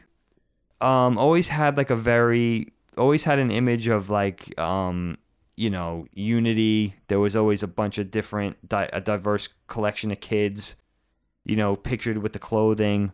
Really cool, really cool. cl- I, I definitely was in the Benetton for a little while as, as a young, like junior high school guy. Waldenbooks, oh, of course, Babbage's, of course, Sam Goody, of course. Electronics Boutique, Yep. Time Out, Yes. Deb. Deb. Uh, yeah, Deb was what, what was DEB, that was clothes and like makeup and stuff like that. Or women's was clothing. women's clothing. Yeah, okay. I think girl, you know, girls' clothing. Right. Right. Casual Corner, which I don't remember what that is actually. Casual Corner. No, I don't remember that either. Gadzooks. Don't know if I remember what Gadzooks is, but it, I definitely remember seeing it. Fashion Bug, That I remember. Yeah. Chess King, Merry Go Round, Sharper Image, we talked about a little bit. Radio Shack, which I don't remember being in the malls, but I saw pictures of them. They were in the malls. B. Dalton, Yeah, that was a bookstore. that was a big one. I probably bought all my Calvin and books, Calvin and Hobbes books at B. Dalton. Yeah, there was one in New Hampshire I used to go to for sure. Yeah, I used to buy Star Wars figures there too because they were selling Star Wars figures there, and I, Oh. they had they had like really they like for some reason just had everything I needed all the time. Like I, I remember pretty I remember buying Ugnaughts there. Yeah, Re- oh wow, Yeah. all the way back then. Mhm. Um, Bombay Company, Camelot Music, Borders, Coconuts. yeah. Coconuts R.I.P. big one. Borders. Yeah, coconut. Border, oh, Borders. Borders Borders, was awesome. lasted. Borders is one of the the ones to go the the most recently. I loved Borders. I liked Borders a lot too. I always enjoyed Borders. Record Town, Strawberries, KB Toys, which we talked about, Toys R Us.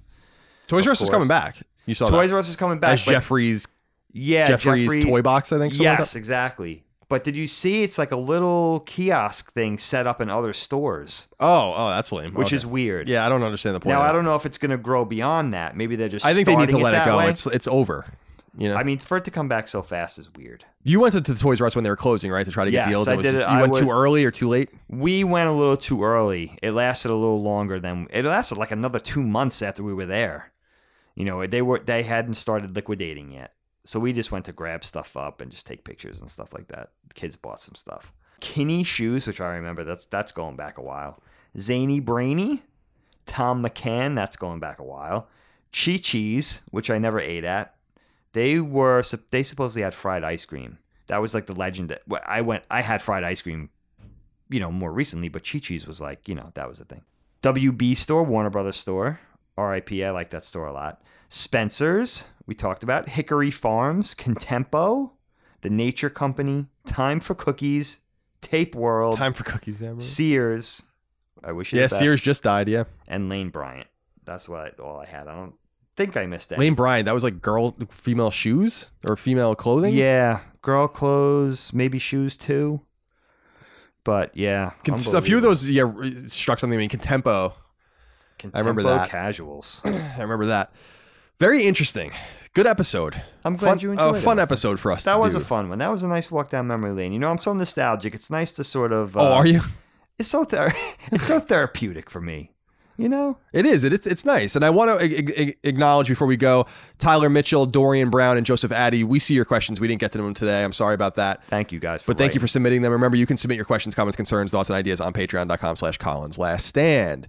Dagan, before we go, should we do the lightning round? I have a quick lightning round. Let Round- me count this up. yeah, lightning two, round of three, doom. Four, five, six, seven, eight, nine, ten. Perfect. I have ten questions. 10 questions for the lightning round of doom. Ten questions. These are- lightning round. The days of our lives, the sand through the hourglass. Here it is, the hourglass. I'll take a picture of this for you guys when the episodes start going up of this batch. Our lightning round of doom, Malls edition. You ready, Kyle? Yes. All right.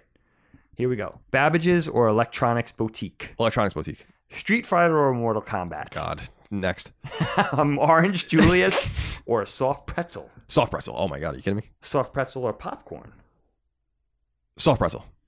I'm going soft pretzel too. Spencer's or Hot Topic. Hot topic.